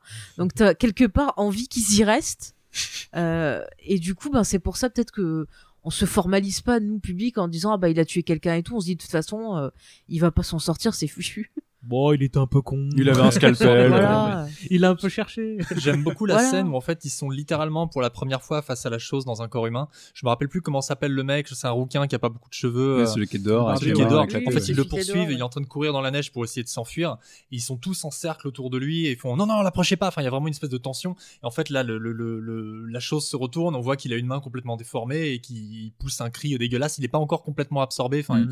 la chose n'a pas encore complètement eu le temps de se d'être assimilé et ils le font cramer immédiatement et il y a une espèce de le plan est un peu à l'écart je crois ce qui fait qu'on on a l'impression qu'ils forment une espèce de cercle presque rituel autour du, du truc. Il y a un côté un peu païen au- à la, à la scène qui est un peu un peu déroutant parce qu'on se dit qu'à partir de ce moment-là tous ces personnages qui ont toujours été filmés de part et d'autre dans le décor toujours un peu séparés ils ont pas du tout la même gueule ils ont mis- il y en a qui ont des couleurs de peau différentes etc. donc c'est très très différent. Et là d'un coup ils vont devoir faire cercle face à une seule et même chose et euh, ça, ça arrive déjà au début du film quand ils font un cercle autour de la au- autour du vaisseau je crois et, euh, et qui, qui est, qui est un hommage au C'est pas quand ils sont autour de justement du quand ils ont ramené la carcasse. euh, ouais voilà cramée, ouais, ouais. et il y a euh, il y avait un truc un peu similaire dans l'original de, de Hawks Mm. où euh, Oui. ils font ils font un- ils forment un cercle tout autour du vaisseau qui est dans la glace Ouais. là aussi il y a un petit une, une image très rituelle autour du, Mm. du truc Euh, encore une fois presque Lovecraftien hein, encore une fois le, côté euh, tout petits êtres humains et très grande force euh, qui vient d'ailleurs qui va qui va causer leur perte. Moi je trouvais ça je trouvais ça génial. Ouais, vraiment la première scène du, du- de la de la chose brûlée j'aimais j'aimais bien ouais. Et il y, a- y quand même. un- Pardon. Vas-y, vas-y. Euh, je disais, puis euh, on parlait de la musique, mais quand même euh, le son en lui-même du film, euh, les, les bruits, les effets sonores sont extraordinaires. Rien que les cris de la créature, mais ça vous glace le sang parce que on sent pareil de de la souffrance, euh, plus que tu vois de la, enfin de la souffrance et de la rage. Plus Ouais. qu'un cri, tu vois, qui veut te faire peur, c'est c'est une émotion brute qu'on ressent, et je trouve que ça a vraiment un impact fou. Enfin, il suffit que j'entende euh, un extrait ou juste le son, mais je vous jure, j'ai des, des la chair de poule quoi. Ça ça fonctionne et pff, je peux pas mieux dire que pouf tellement ça fonctionne bien. À la- au- lors du premier visionnage ou lors d'un des nombreux qui ont, autres qui ont suivi, est-ce qu'il y a un truc qui vous déplaît dans le film? Tu dis, avais une petite réserve tout à l'heure. euh, Ouais, il y a un truc qui m'a toujours déplu, euh, c'est les, les deux premiers plans. C'est le, le plan de la soucoupe qui se crache sur la planète. En fait, je- c'est, alors c'est marrant, j'ai exactement le même problème avec euh, Predator de John McTiernan. En fait, je trouve ça con de montrer direct le truc, là où le film joue quand même vachement sur le suspense et sur le fait que tu sais pas trop ce qui se passe avec ce fameux chien qui se fait pourchasser, etc. Et euh, c'est marrant parce que c'est un truc que tu oublies en fait assez rapidement dans le film, puis qui revient après parce qu'ils ont quand même trouvé la soucoupe crachée dans, l'Antarctique. Mais euh, j'ai toujours trouvé ça bizarre de montrer ça d'entrée de jeu et de griller un peu le, la carotte avant. Quoi. Et du coup, ce moment-là invalide complètement ce que je disais tout à l'heure, parce que si tu fais montrer ce film à quelqu'un qui connaît pas. euh, Bah, t'as ce premier plan où tu vois une soucoupe qui se crache. Quoi. Donc, j'ai, toujours, enfin, j'ai toujours trouvé ça bizarre qu'ils aient mis ça en intro. euh, et, j'ai exactement Mm. le même problème avec Predator, euh, qui joue quand même sur le fait que c'est des militaires qui vont faire une mission, puis d'un seul coup ils se font attaquer par un truc bizarre. Quoi. Ah, Mm, Ah, mais moi, je suis bien- d'accord avec toi pour ce plan. Moi, j'aime- bien juste- justement le, le fait qu'on nous mette la chose en contexte parce que euh, Je pense qu'ils ont dû essayer d'écrire au scénario des versions où ils découvrent en cours de route que c'est un truc extraterrestre comme dans le comme dans le préquel, pardon, le premier remake, euh, de, où on essaie de t'expliquer que, que le truc euh, est d'origine extraterrestre parce qu'il découvre un vaisseau. Peut-être que construire un vaisseau, ça allait peut-être faire péter les, euh, les compteurs du budget ou un truc comme ça. Mais en soi, moi, en fait, je pense que juste sans les deux plans, le film marche très bien. En fait, je comprends pas juste. Ouais. Tu vois, tu- avec Mais- le titre au début, puis tu- ils finissent par trouver la soucoupe de toute Ouais. façon. Donc en fait, c'est juste les deux plans d'intro. Personnellement, moi, je les enlèverais, mais euh, bon, après, je suis pas John Moi, je me suis donc, euh, demandé non, si pas, c'était ouais. pas, en fait le studio qui aurait peut-être euh, imposé ces, ces plans-là justement pour pour que les pour s'en servir un peu en disant bah tiens euh, il y a des extraterrestres dans ce film allez euh, voilà euh, venez les gens Tu vois, Au pour moins, les gens, vont, les gens vont comprendre dès le début. voilà Ouais, c'est possible. ouais. Arnold, un truc qui te déplaît dans le film ou pas? Ah, tu me demandais de, de meubler parce que tu manges demande des à chips. Faye parce que je mange des chips. Faye, bah moi c'était exactement le, la même scène quoi le coup de, de la soucoupe c'est vrai que je trouve que c'est en trop on n'en a pas besoin en fait à toi Arnold. Bah, J'aime pas voir les chiens souffrir à la rigueur, donc, euh, Ah, donc moi, ton ça, donc moi m'a fait, euh, ça m'a fait un petit peu de mal de voir, de voir un chien. euh, D'autant qu'ils sont très bons acteurs ils sont aussi. très bons vraiment l'impression acteurs, qu'ils ils, ils morflent salement. peu Euh, cher Non, moi, je, honnêtement, je pourrais pas dire qu'il y a quelque chose que j'aime pas. Très sincèrement, dans ce film, il y a rien que je déteste. euh, je- C'est rare hein, qu'il y, ait- des choses comme ça qui créent aucune dissension chez moi, mais là, pour The Thing, j'ai beau réfléchir. Après, je l'ai pas revu aussi récemment que toi. Euh, je- j'ai volontairement pas voulu le revoir pour le podcast. Mhm. donc, euh, mais non, là, comme ça, à bien y réfléchir, il y a rien qui me qui me vient à l'esprit. euh. Moi, je me souviens que à l'époque euh, de mon premier visionnage, j'étais un petit peu déçu par l'omniprésence de la musique, mais parce qu'on m'avait dit, tu vas voir, c'est du Morricone derrière. Et hop. Ah. t'es toujours là, Faye? Oui je suis là je sais moi je sais pas pourquoi Oui, ça s'était mis en pause Non, non, c'est un appel de ma frangine, c'est rien. ah d'accord Euh, ça arrive à nouveau. Euh, du coup, cette musique tellement bah, peu présente, elle a un rôle, tu vois, mais effectivement, si tu attends du Morricone, bah. Et- euh, et-. Mais initialement, il avait composé quelque chose de complètement différent, Morricone. hein. Il avait Ouais. fait quelque chose de, de symphonique, de ouf, etc. Et euh, John Carpenter, qui était déjà quand même son énorme fan numéro un, s'est permis de lui dire non Mm. quand il a entendu son score. Et en fait, il a fait faut que tu fasses quelque chose de plus. euh, Plus bah, simple, moi quoi de plus plus moi quoi concrètement Mm. et en fait il lui a fait il lui a fait une BO de Carpenter quoi Ouais. mais euh, mais moi moi je, je pensais que tu posais la question dans le sens euh, initialement est-ce qu'il y a quelque chose qui t'a déplu? Euh, avec le recul peut-être qu'au regard des autres films de Carpenter je suis un peu déçu quand j'entends pas ça touche dessus. Donc peut-être qu'effectivement il y a un- quelque chose de gênant vis-à-vis du manque de Oui, parce que je sais pas si on l'a pas dit, mais c'est pas un film qu'il a écrit, euh, si, non? De quoi le si Carp- Carpenter n'a pas écrit la BO Non, il a il pas. a- euh, par- je parlais du, pardon, euh, du film. euh, il a pas écrit le film. non non il, Non. il a C'est le seul qu'il a pas écrit à ce moment-là c'est- de sa pas lui le carrière. scénar ouais. Oui, pardon, t'étais encore à la, J'étais euh, sur la bande son. Oui, juste pour, pour dire pardon, que je répondais à ma par, soeur. par rapport aux autres euh, thèmes euh, emblématiques du cinéma de Carpenter, c'est vrai que c'est pas celle qui me vient le plus euh, à le l'esprit plus ouais euh, à l'esprit quoi, parce qu'il a quand même sa touch et même là on sent que c'est un peu Ennio Morricone qui prend la touch Ouais, de Carpenter. Mais elle est bien quand même. un hein. juste milieu, je En, trouve. en live, en live, il la joue. Je veux dire, il la, il la joue, euh, il la joue sur euh, sur scène, donc il Mm. n'y a pas non plus à tortiller. Cela dit, je, je disais qu'il n'a pas écrit le film, mais il a effectivement, c'est une des premières fois qu'il n'a pas écrit la musique. des premières fois euh, qu'il écrit pas à la ce moment-là, ouais. ouais, parce Ouais. que il- Ouais. c'est- je crois que c'était la production qui disait bon, on va le mettre déjà au rôle de, de réalisateur. il Bah, plus, avait euh, plus de moyens, donc lui-même il s'est dit, bah, pour une fois, euh, je peux peut-être essayer ben, de, de faire autre chose, mais il a pas pu s'empêcher, bah, voilà, comme on l'a dit, de rester euh, bien proche de, de Morricone et de, ouais, de lui dire là tu fais des trucs trop compliqués, fais plus simple, fais ci, fais ça. Mais au final, il avait l'air de d'avoir apprécié d'avoir travaillé avec lui, mais il me semble Mm. que Morricone, euh, c'était un petit peu moins de son côté. Ouais, moi j'avais cru comprendre qu'à la fin, Mm. euh, les relations n'étaient pas euh, super beau fixe, justement parce que Carpenter, quand même- qui était arrivé avec ce statut de, de grand amateur de Ennio Morricone, c'était permis Mm. de lui dire euh, calme-toi Coco, on joue plus simple. Et je crois que Morricone, bon, euh, bon, avec la carrière qu'il a, il pouvait avoir un peu d'ego et ça, l'a pas trop, ça lui a pas trop plu. Voilà. Il y, a une sup- il y a une super vidéo qui existe, j'en parle pendant que j'y pense, euh, qui s'appelle Journey to John Carpenter. Je sais pas si vous l'avez vu. Euh, je l'avais pas mal partagé sur la rentrée. C'est euh, c'est un montage qui a été créé par un, un type très sympa qui s'appelle Richard Vezina. C'est Ouais. 15 minutes, 15 minutes de montage de film de John Carpenter, séparé en trois chapitres, entièrement sur la musique de d'Ennio Morricone. Euh, Mhm. Avec euh, le dernier, le dernier segment, c'est sur un morceau de Metallica. C'est bluffant, c'est génial. C'est le truc que j'ai découvert en confinement. Ça dure euh, un quart d'heure. Tu, tu mates ça, en fait, ton premier réflexe, c'est de me dire, faut que je me les refasse tous. il y, a des- il y a des plans sur, il y a notamment, notamment The Thing qui est, un- qui est inclus dedans et c'est, génial. Enfin, tu, quand tu vois la musique de, de, de Morricone, euh, c'est celle de, qui a été utilisée sur euh, La Bon, la Brute et le Truand. Et Ouais. ça, plus sur les images de, de Carpenter, c'est, c'est l'évidence même.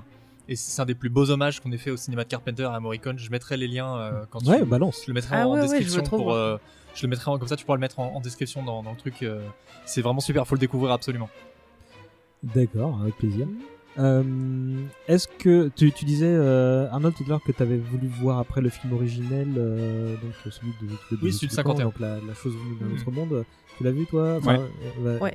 Toi aussi tu l'as vu, euh, Faye? Oui, oui, oui, oui, je l'ai Bah, vu. Vas-y, commence avec ton avis, on va tourner. euh, Ouais, eh ben, du coup. J'ai- moi j'ai j'ai quand même pas mal ouais, j'ai même pas mal aimé je trouve que alors c'est pas du tout pareil que la version de Carpenter du coup c'est la version de Carpenter on peut dire que c'est un bon remake parce que il se rapproprie l'histoire mais la version originale euh, on va avoir des oppositions entre les scientifiques et les pas scientifiques euh, euh, la créature c'est un peu tourné autrement aussi c'est un film ben très euh, très vieux film classique de, de, de monstres quoi ça pourrait être euh, comme les films de- de- d'extraterrestres de, l'époque, genre La Guerre des Mondes ou un truc comme ça au niveau ambiance.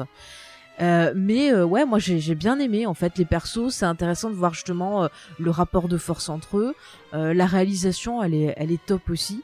Non, vraiment, je- je- j'aime beaucoup les deux. C'est c'est un film de guerre froide en fait, euh, typique de son Ouais. époque. euh, euh, tu sens un peu le message anti-rouge derrière, quoi. Mhm. C'est un peu, c'est un Tout peu à le- fait, ouais. mais mais ça reste un film qui est chapeauté par Hawks. Bon, il y a pas que lui qui est, qui est dans le- qui est dans le délire, mais clairement le film porte sa patte. Mm. Euh, officiellement, c'est pas réalisé par ouais. Hawks, mais officiellement, enfin, tout voilà, le monde sait que c'est Hawks qui l'a Clairement, fait, tout le monde sait que c'est un film que, que Hawks a fait.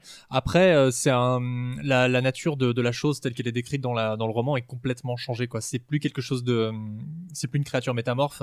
C'est euh, une créature extraterrestre qui est issue d'une race de plantes euh, qui vient d'une autre planète, je crois, Ouais. et qui au Ouais. final prend forme humaine, mais euh, elle ne prend forme humaine qu'une fois. Et en fait, c'est une créature carlofienne euh, à Ouais, la ça fait très à façon, Frankenstein, façon ouais. créature de Frankenstein. Ouais. Et c'est c'est pas que c'est inintéressant, hein, mais euh, c'est un film qui est intéressant pour le d'un point de vue archéologique quand tu vas analyser un peu le, le contexte de l'époque et tout. Mais c'est un c'est un film qui a un peu vieilli, quoi. euh, et pas pas forcément dans le bon sens du terme. Après, il a il a des petits côtés oxiens que j'aime bien, c'est-à-dire le personnage féminin qui, parce qu'il y a un personnage féminin dans celui-là qui est Oui. assez, assez dominant finalement par rapport aux héroïnes de, de, de, de cette époque et qui, qui est assez marrante et qui se, se tire, qui, qui tire bien son épingle du jeu par rapport à un cast majoritairement masculin euh, et euh, pas aussi bourrin, mais il y, a- il y a encore cette espèce de, de dissension entre scientifiques et, euh, et, et- et pilotes et soldats et tout. Mais, mais, euh, mais c'est un film qui se finit bien. C'est pas, c'est très loin d'être un film nihiliste. Ouais, c'est un pas film, du tout la même un Oui, film américain, c'est un film américain victorieux, quoi. C'est pas, Mm. ça n'a rien à voir. C'est pas un mauvais film du tout, mais je- si je devais encore conseiller un aux gens, ce serait pas celui-là, quoi. Ce serait le, le Carpenter direct. Arnold? Jean-Victor plutôt. Euh, je- je- je- Jean-Louis? Mais on a changé entre temps, on s'est assimilé mutuellement. Tous les Euh, faits que ça te fait, que je te dis, il manger des chips. Non, moi, je, je suis assez d'accord avec Arnold. Moi, c'est un film que j'ai découvert, euh, que j'ai eu la chance de voir dans, dans un cinéma et ça m'avait passablement ennuyé en fait parce que c'est quand même les tropes de l'époque. C'est très très lent et euh, pourtant Howard Hawks c'est quand même un réalisateur assez balèze qui a fait des trucs formidables. C'est Comme? pas- c'est il y a Monkey Business, moi qui me vient en tête tout de suite, qui est, très très drôle. Il il a fait plein de comédies avec Cary Grant qui sont assez succulentes et qui ont très très bien vieilli et qui sont assez progressistes euh, déjà dans le contexte de l'époque, mais encore aujourd'hui. Euh, puis après, bon, il a fait le Scarface original et plein de trucs assez, assez costauds aussi, mais, euh, mais pour le coup, c'est vraiment pas un de ceux que je retiens, euh, et pas un de ceux qui me passionnent le plus, quoi. Hmm. C'est le seul film de genre, entre guillemets, de SF qu'il a fait. Il a, il Ouais, en a ouais. fait d'autres après, au sein- dans ce genre-là. Ouais, à la base, c'est un mec qui fait principalement du, Du vrai western, cinéma. du western et du, du cinéma de papa, quoi. Hmm. Et Et euh, si je peux me permettre, juste, il y a euh, la- une vidéaste qui s'appelle euh, Rattle Rock qui a fait euh, une vidéo où elle compare, enfin elle compare, elle parle des deux films justement, euh, donc l'original et la version de Carpenter, qui est assez euh, intéressante. Je vous la conseille si vous voulez voir euh, un peu plus euh, ben, les différences entre les deux et, euh, Mm. et voilà, vous faire peut-être un avis, vous donner envie peut-être de découvrir la version originale. Eh ben, deuxième recommandation, deuxième lien qu'il y aura dans la description du podcast. Ouais, N'oubliez pas parce que moi j'oublierai. hein. Ce qu'on peut dire Je te aussi vite l'enverrai. fait, Merci. Ce qu'on peut dire aussi vite fait sur le sur le Howard Hawks, c'est qu'il était déjà dans Halloween, parce qu'il y a un passage Oui. dans. Halloween où il y a quelqu'un qui regarde la télévision et c'est littéralement le film de Howard Hawks qui démarre Oui, à la les, télé. les enfants, euh, les enfants. Bah, qui c'est regardent The Thing, ouais, The Thing, ouais. Euh, un mot sur la préquelle avec des guillemets euh, qui date de 2011. Vous l'avez vu? Oui, Oui. Euh, Bon, bah, pareil, Ouais, un tour oui, de on table. l'a- Moi, j'ai- moi, j'ai vu aucun des deux, donc je vous laisse Je, je parler. l'ai pas vu au cinéma, j'ai j'ai acheté parce que je le sentais pas. J'ai acheté le Blu-ray. Euh, je l'ai pas revendu, je l'ai gardé, mais euh, en fait, c'est un. La collectionnite. c'est- Voilà, mais ce qui est Ouais. intéressant à la rigueur, ce qu'on peut tirer de ce film, c'est que d'un point de vue métatextuel, c'est un film chose. C'est-à-dire que Mhm. c'est un film qui veut paraître quelque chose, mais en fait, il ne l'est pas. Ouais. Qu'il a été vendu comme étant le préquel qui va t'expliquer comment la chose est arrivée dans le camp norvégien initialement, sauf qu'en fait, dans les faits, tu regardes le film, le déroulé, c'est The Thing de, Car- Ouais, de Carpenter, remake, ouais. quoi. C'est un remake plan pour plan. D'ailleurs, le film, enfin pas plan pour, pas plan pour plan, mais euh, j'exagère, mais pérégrination pour pérégrination, à part peut-être le, le final, qui va faire le lien direct, absolument direct avec le lien de Carpenter à la, à la situation près. Mais euh, les, personnages sont des, euh, des personnages euh, complètement tropiques, euh, piqués à Carpenter, c'est-à-dire des mecs un peu bourrins. Au milieu, il y a Marie-Elisabeth Winstead qui, à la rigueur, justifie à elle seule le visionnage du film, euh, parce qu'elle est géniale dans tout. Mais, mais en soi, ça reste euh, la créature parmi nous dans une base, euh, dans une base au milieu de l'Antarctique, euh, avec en plus des effets numériques qui sont parfois Ouais, ce que j'allais dire. vraiment, vraiment Horrible, horrible. horribles, enfin qui, dé- qui dénaturent la chose, si j'ose dire. Et euh, Ouais. ça, ça, ça a aucun intérêt, quoi. Enfin, euh, Ouais, c'est ça. Moi, je trouve que c'est un peu le. C'est marrant parce que c'est sorti en 2011 et c'est un peu le film embryonnaire de pas mal de trucs qu'on a vu par la suite dans la décennie où euh, on te fait des suites qui sont faites des remakes. Oui, je pense à Star Wars ou à Jurassic World, tous ces genres, tous ces films-là. Et c'est un peu le, le trope de ça, c'est-à-dire qu'on te vend un film sur une marque, mais il n'est que euh, le dixième de l'ombre du truc euh, de base.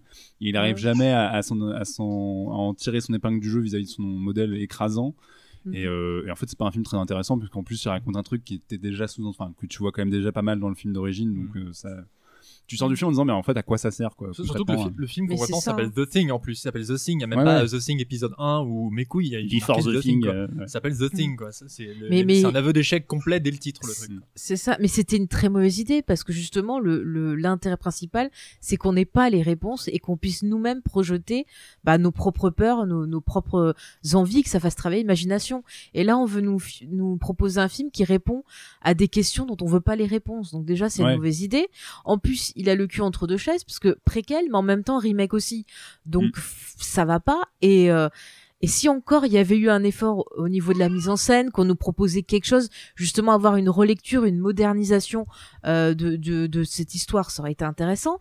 Mais là, on essaie de refaire ben, euh, le film de Carpenter, et en plus, ce qui est fou, c'est que ce, ce préquel vieillit euh, plus que le film de Carpenter. C'est c'est dingue, parce que pour avoir revu euh, les effets spéciaux, euh, déjà c'était pas terrible à l'époque, mais alors maintenant c'est encore pire. Ouais, puis c'est marrant parce que c'est quand même, quand tu remets en contexte le, le film de Carpenter, c'est un film qui a pas Mm. marché à l'époque, qui a pas ramené d'argent, Mm. etc. Donc les mecs, 20, 30 ans après, ils font un prequel, mais qui a Mm. été une production extrêmement bordélique avec un réel dont on n'a jamais entendu parler depuis. Et je crois que le- la production s'est très très mal passée, notamment sur les effets spéciaux. ça se voit. Et Bah enfin, oui. c'est très bizarre comme film. Je pense que Carpenter a encaissé son chèque comme d'habitude et puis c'est pas. il s'est Ah, pas puis à impliqué l'époque, il le était truc, pas du tout impliqué. Ouais, bah, ouais. sont- pas- non. Comme il dit, hein. il s'en fout. Hein. Pff, on me propose tant qu'on me donne de l'argent. Ouais, euh, c'est voilà. c'est ce qu'on appelle un, un requel, quoi. C'est un remake euh, caché sous, un, sous une séquelle. Et euh, il y en Mm. avait pléthore à l'époque. C'était une mode de ouf, mais euh, Mm. maintenant, on fait plus tellement ça. je pense qu'ils ont, ils ont compris que c'était un intouchable. Enfin, ils ont pas trop compris la leçon encore, manifestement. Ouais, ça va revenir, ça va revenir. Le... Il est sur Amazon Prime si jamais ça vous intéresse. Si jamais vous avez Mais deux heures à perdre. manifestement, euh, on vous conseille pas particulièrement. J'entends euh, les, les, les, le gong qui arrive et ça tombe bien parce que de toute façon j'ai fini mes notes. Mais si vous avez quelque chose à ajouter, c'est Juste un petit truc, je crois que la, la nouvelle a été adaptée dans, une, euh, dans un format court par euh, Irwin Allen, le mec qui avait fait euh, l'aventure du Poséidon. Je ne l'ai pas vu.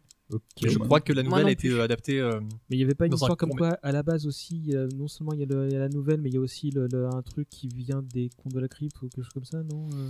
Euh, non, par contre, euh, Ah, clairement, la nouvelle, elle a influencé le huitième épisode de la saison 1 d'X-Files. Oui, Oui. sûr. Dont on avait Oui, parlé dans le podcast. clairement, Clairement, c'est la même chose. Ouais, ouais. Enfin, Et par contre, c'est il The Thing qui existe a pas un mal. autre montage du film parce que pour la télévision, en fait, le, le producteur qui avait bossé avec Carpenter, euh, qui apparemment aimait pas trop ce qu'avait proposé Carpenter, avait refait un montage euh, du film, je crois, en enlevant certaines scènes ou en rajoutant d'autres choses. Et Carpenter n'avait pas euh, du tout aimé. Et je crois qu'il y a des éditions en DVD qui proposent euh, ben, les deux versions du film. Oui, comme pour Halloween d'ailleurs. Halloween, il y a une version Ouais. spéciale pour la télévision Mm. qui ajoute plusieurs Mm. scènes qui sont d'ailleurs pas mal. hein. Moi, dès que j'ai l'occasion, je, me, je mate celle-là. Euh, J'allais dire un truc que j'ai oublié, mais c'est pas grave, parce que le gong, c'est à retenti. Vous voulez rajouter un truc euh, avant qu'on se quitte sur le film Euh, Sachant c'est que- Une heure, c'est- Une heure, c'est pas assez. Bah, peut- peut-être un truc qu'on a peut-être pas, enfin, qu'on a peut-être pas dit, c'est que qui est très con, mais qui est important de préciser, c'est que c'est un film d'horreur où les personnages sont assez intelligents. Dans le Ouais. sens où ils, ils- déjà ils essaient de réagir très vite, et ce qui est assez dingue, c'est dans le film, c'est qu'il y a À un moment, ils se séparent hein, quand même. hein, pas- il y a la non mais le désespoir fait que, mais je trouve que c'est un film où t'as quand même des mecs qui réagissent au quart de tour, qui essaient de trouver des solutions, qui essaient de cramer le truc, etc. Et c'est marrant, c'est que plusieurs fois dans le film, ils pensent avoir, résolu le truc, et finalement ça leur revient dans la tronche, mais je trouve que c'est assez rare de voir un, un film du genre où les mecs essaient quand même de trouver tout de suite des solutions concrètes, et pas de dire, oh mon dieu, on va aider. Sur les 12 personnages, t'en as pas un qui est, qui est, qui est un boulet. Ouais. Il y en a qui ont plus de Ouais. caractère, il y en a qui sont plus speed, il y en a qui sont un peu plus. Mais il y en a pas un euh, qui reste prostré dans un coin, Mm. effectivement, en se disant on va tous crever. euh, enfin, non, ils sont, ils sont vraiment dans la réaction, quoi. Et c'est euh, assez agréable, ouais, je suis d'accord. Mm. Euh, ce qu'on pouvait ajouter aussi à la rigueur, c'est que encore sur le domaine littéraire, il y a hum, en deux ans, il y a 50 pages inédites. Il y a deux ans, il y a 50 pages inédites qui ont été découvertes de la nouvelle originale, qui, euh, qui n'avaient jamais été publiées et qui a été réédité, euh, qui a été réédité sous le nom euh, Frozen Hell. Donc je ne l'ai pas lu encore. Euh, et qui en fait sont 50 pages que, que Campbell n'avait pas utilisées dans sa version finale. Donc euh, la version finale qui, qui voulait, c'est celle qui a été publiée en livre, mais qui apparemment euh, ajoute des éléments en plus à l'histoire. Je ne sais pas vraiment lesquels. Euh, je sais que dans l'édition du Bélial, ils y sont pas, par exemple, ils n'ont pas été traduites. Le Bélial n'a pas voulu les traduire, mais euh, Ouais. mais euh, ça a le mérite d'être euh, ça a le mérite d'être mentionné et peut-être qu'ils vont se servir de ces 50 pages pour le futur remake qui, que Blumhouse prépare. Ah oui, c'est vrai. Ouais, on a pas parlé de qu'il y a, ça, il y a ouais. ça. Ouais, on n'a Quoi, pas parlé de ça, encore un remake? Ah non. Ouais, Blumhouse Oh. prépare un remake, donc apparemment Carpenter est impliqué à la production un peu de la même manière qu'il l'a été pour le dernier Halloween. Pour Halloween, Euh, les derniers, parce qu'il y en a deux qui arrivent. Voilà, ouais, il y en a Mm. deux qui arrivent. Et euh, donc apparemment il est impliqué. Alors effectivement, ça a fait tout un tout un turmoil autour. de- Enfin, peu personne personne veut voir ce truc euh, se concrétiser. Après, quelque part, moi, après y avoir réfléchi, je me dis s'il y a des éléments dans les 50 pages de Frozen Hell qui sont utilisés, qui ont jamais été utilisés, Mm.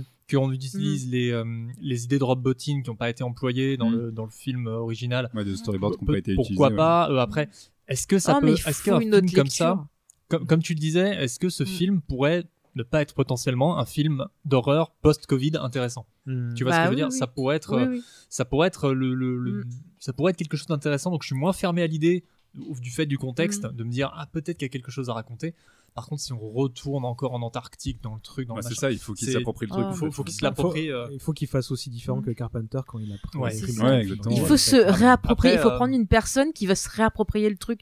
Tu vois, limite, moi je verrais bien, tu prends Guillermo del Toro, euh, le mec, je suis sûr qu'il pourrait faire un truc. En plus, Mm. le pauvre, il voulait faire les montagnes hallucinées, on l'a pas laissé faire, donc euh, Ouais, peut-être moi, je dis pourquoi évident, pas. justement. ouais non, trop euh, évident les Ouais, mais je l'aime bien, lui The aussi, c'est The Thing, hein, quoi, hein, Ah, bah Max Pécasse, justement. bah oui, par exemple. je- Michael Bay aussi, déjà- pendant qu'on y est, allez. Ils, ils ont déjà un réal, je crois, mais je sais plus qui c'est. Si, Après, le, euh, le, le réalisateur là qui a, qui a fait Doctor Sleep et qui a fait les, les excellentes séries putain, de, Netflix, The. Mike Hunting, Flanagan. euh, et euh, il serait pas mal lui. On est un peu loin Ouais. de son, on est un peu loin de son créneau. Ouais, c'est pas du body mais- horror. Ouais, Là, il mais je suis il sûr il qu'il pourrait, occupé, euh, il pourrait faire un truc sympa. Tu vois, genre quelqu'un un peu euh, d'inattendu qui nous surprendrait. Tu vois, ça serait pas mal. Moi, j'ai à nouveau confiance en Blue, en Blue Mass depuis qu'ils ont sorti L'homme invisible. Je, Bah, moi, c'est Ouais. le mec que j'avais cité, euh, Lee Whannell, Lee qui a fait La main ouais. invisible et Upgrade, Mm. qui est alors, à la base un, un scénariste de James Wan. Et c'est un titre dont les réels sont assez intéressantes et qui Ouais. pourrait, je pense, peut-être faire un truc avec Après, ça. faudrait pas faire en faire une sorte de maître étalon du genre et que ça devienne trop systématique, tu vois. Moi, je Non, non, trouve ça un peu dommage. euh, Il y a plein de plein de réals qui peuvent faire des trucs super. Après, je pense que cette espèce d'histoire de, de créature protéiforme qui prend des diverses formes, diverses- ça peut aussi servir des, des, des thèmes d'aujourd'hui qui sont très représentés au, au cinéma, notamment sur la différence, sur euh, l'intégration, sur. euh, Mm. Je, je pense qu'il y a quelque chose, il y a quelque Mm. chose que, qui, qui est exploitable. Je le, Mm. je dis pas que je l'aborde pas avec méfiance, Ouais. mais je pense que Mm. dès, dès le premier trailer, je serai devant mon ordinateur le premier Mm. pour euh, juger de, de ce que ça peut donner. Je condamne pas le truc par avance, mais euh, est-ce que ce sera meilleur que le Carpenter? Je pense que c'est vendu d'avance que non. quoi.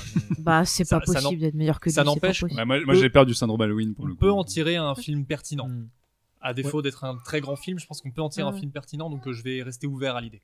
Donc on rendez-vous dans un ou deux ans pour euh, The Things Kills avec une bande son de John Carpenter et un vague crédit à la production. The Thing is back. Euh, on- vous l'avez entendu côté actu, donc il y a la nouvelle qui est rééditée euh, là au moment où vous aurez ce podcast, elle sera dispo en librairie et dans la collection Une Oui. heure lumière qui est une excellente collection euh, de nouvelles. Et côté actu, pour info, si ça intéresse les, euh, les joueurs de plateau, il y a un jeu de plateau en ce moment sur Kickstarter qui sur cartonne. Euh, ça a l'air d'être entre Zombicide et le loup-garou de Tierce-lieu, parce que forcément parmi les joueurs il y a euh, quelqu'un d'infecté. Donc euh, ce- le, le- le jeu a l'air marrant. Mais oui, si le truc est déjà rentabilisé à balle et pour la, la traduction française comprise, je crois. C'est Matago, ouais. qui Ouais, fait Mais euh, il existe un jeu vidéo The Thing. Alors j'avais eu l'occasion de tester, il me semble que c'était sur PC, qui était pas trop mal justement où il y avait ce côté un peu, ça jouait vraiment sur la paranoïa. Il fallait trouver qui était infecté, qui était pas infecté, trouver un moyen de s'en sortir. Et dans mon souvenir, il était pas si mal que ça. hein. Je l'ai Ouais, pas qui joué, était sorti mais- en 2005, je crois. Un Ouais, c'était euh, PlayStation 2, je GameCube et PS2, ouais. Et Ouais. euh, il y a- de toute façon, il y a plein de petits euh, médiums euh, qui ont fait leurs trucs aussi. Il y a eu un comics apparemment qui a eu sa petite réputation. Oui, oui, je euh, crois. Ouais. Et euh, il y avait même quelqu'un qui a fait réécrire la nouvelle, mais du point de vue de la créature, qui disait Oui. Je sais pas ce qu'ils veulent ces Oui, qui gens-là. moi, s'appelle euh, Les Choses. Ah, d'accord. Les Choses, c'est sorti en 2010, mais alors je l'ai chez moi, mais l'auteur, je ne me rappelle plus. Bon, et, euh, c'est un truc que j'ai entendu dans le fameux podcast Mm. de Split Screen dont vous parlez au début de l'émission et sur lequel on vous renvoie si vous voulez en apprendre un peu plus euh, sur euh, les coulisses, euh, tout ça, tout ça.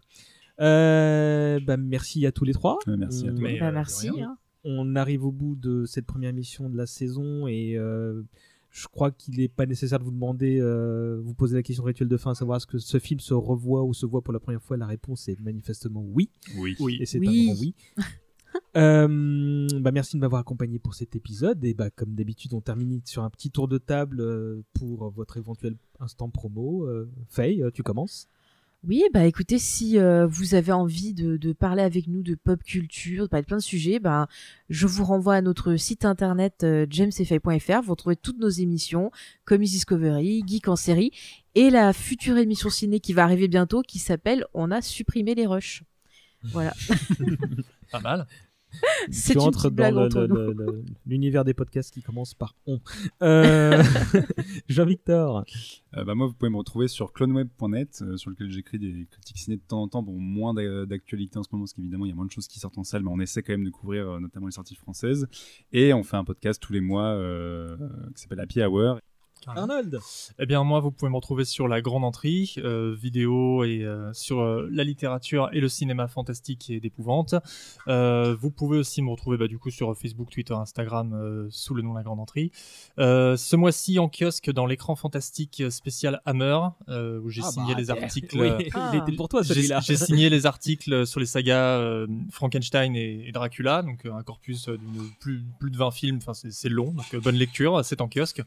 Et puis euh, si on est sur le sujet de Carpenter, si jamais vous voulez lire euh, le Joker qu'il a scénarisé pour DC, j'en ai été le traducteur, c'est chez Urban Comics, dans un volume qui Ah, s'appelle bah, Justice ça. League War. Voilà. J'avais oublié. euh, qui Ah oui, je ouais. l'ai chopé en VO, mais je l'ai pas lu.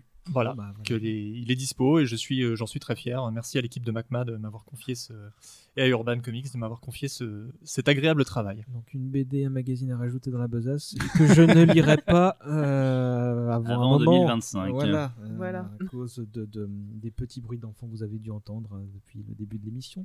Euh, de mon côté, Adsesba ou Ad pas trop vieux sur Facebook, Twitter, hein, si vous voulez suivre l'actu du podcast. Euh, N'hésitez pas à laisser une petite bafouille sur Apple Podcast et une petite note, ça fait toujours plaisir. C'est aussi l'endroit de nous dire euh, quel sujet vous voudriez qu'on traite.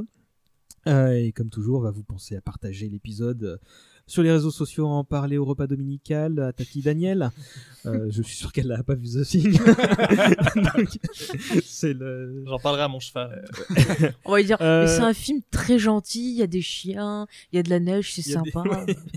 Pour un premier, de on Noël. dit pas le reste. rendez-vous galant, je pense que c'est parfait. C'est bientôt Noël, c'est parfait. Ouais, mais oui, c'est un film de. Noël, mais voilà. Ça pourrait être génial. Remonter le, le film sur Jingle Bells. Je... Bah, écoute, Ah, mais Défi- ça se défi- teste. Hein. Défi accepté. Je n'ai pas le temps, mais trouve quelqu'un et je relayerai.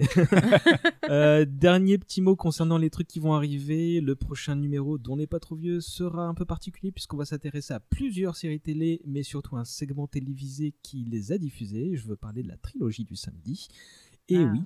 euh, Il y a un petit truc sympa au milieu de cet épisode qui, se, qui est en train de se préparer, donc euh, je vous donne rendez-vous bientôt pour ça. Du côté des autres shows, euh, il y a un épisode de- d'éléments déclencheurs sur Patrice Lecomte qui devrait être mis en ligne prochainement si c'est pas déjà fait au moment où celui-là sera diffusé potentiellement dans d'ici une à 12 semaines. Euh, et euh, d'ici la fin d'année, il y aura un hommage collatéral sur euh, un mangaka pour changer. Pas de nouveaux projets de podcast euh, pour le moment. Bon, ça va, t'en as, quelques-uns Voilà, même. paternité oblige. Mais des nouveaux projets quand même, euh, ce sera peut-être mieux que le lancement d'un podcast. Euh, Le, le- le confinement et les derniers mois ont été assez studieux et on va pouvoir bientôt annoncer quelque chose, peut-être même dès la prochaine émission. Voilà, voilà. Euh, alors, je disais tout à l'heure que la bande son du film n'est pas mémorable, mais est-ce qu'il y a quelque chose sur le, un morceau sur lequel on peut conclure Ah, le thème. Le Le thème, main tout theme, simplement. Ah oui, le thème, ouais. Mm, mm. Oui, parce que je pense que là, pendant le- le- le- l'enregistrement, je sais pas ce que je vais implanter d'autre à part le toun toun toun toun toun. Euh, Il y a sûrement des remixes et des, Mais il est des- trop bien le thème. ouais, des mais- versions, des versions métal, techno, de tout avoir. Donc, euh, Oui, mais j'ai plus le temps de faire des recherches. Il faudra que je me contente de la bande son originale et basta.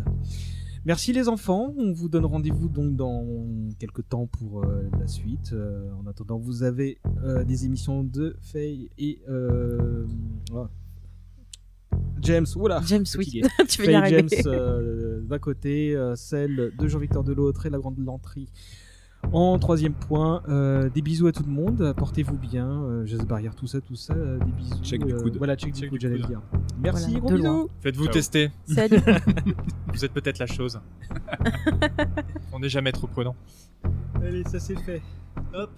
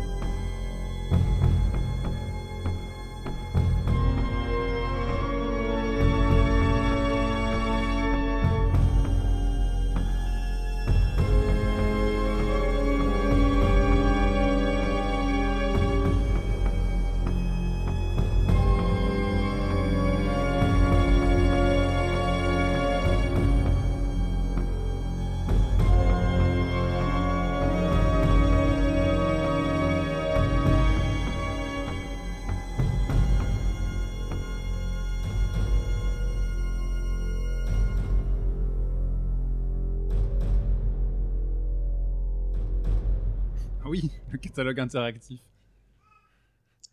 Est-ce qu'il y a des promos sur des Lego ou pas? Sinon, ça m'intéresse pas. hein. S'il n'y a pas de promo sur les Lego. euh, Les Lego The Thing. Oh, oh, putain, ouais. Le prochain Lego IDs. Il le faut absolument celui-là. Ça va être compliqué à faire, mais ils peuvent. Et aujourd'hui, euh, Lego, ils peuvent tout faire.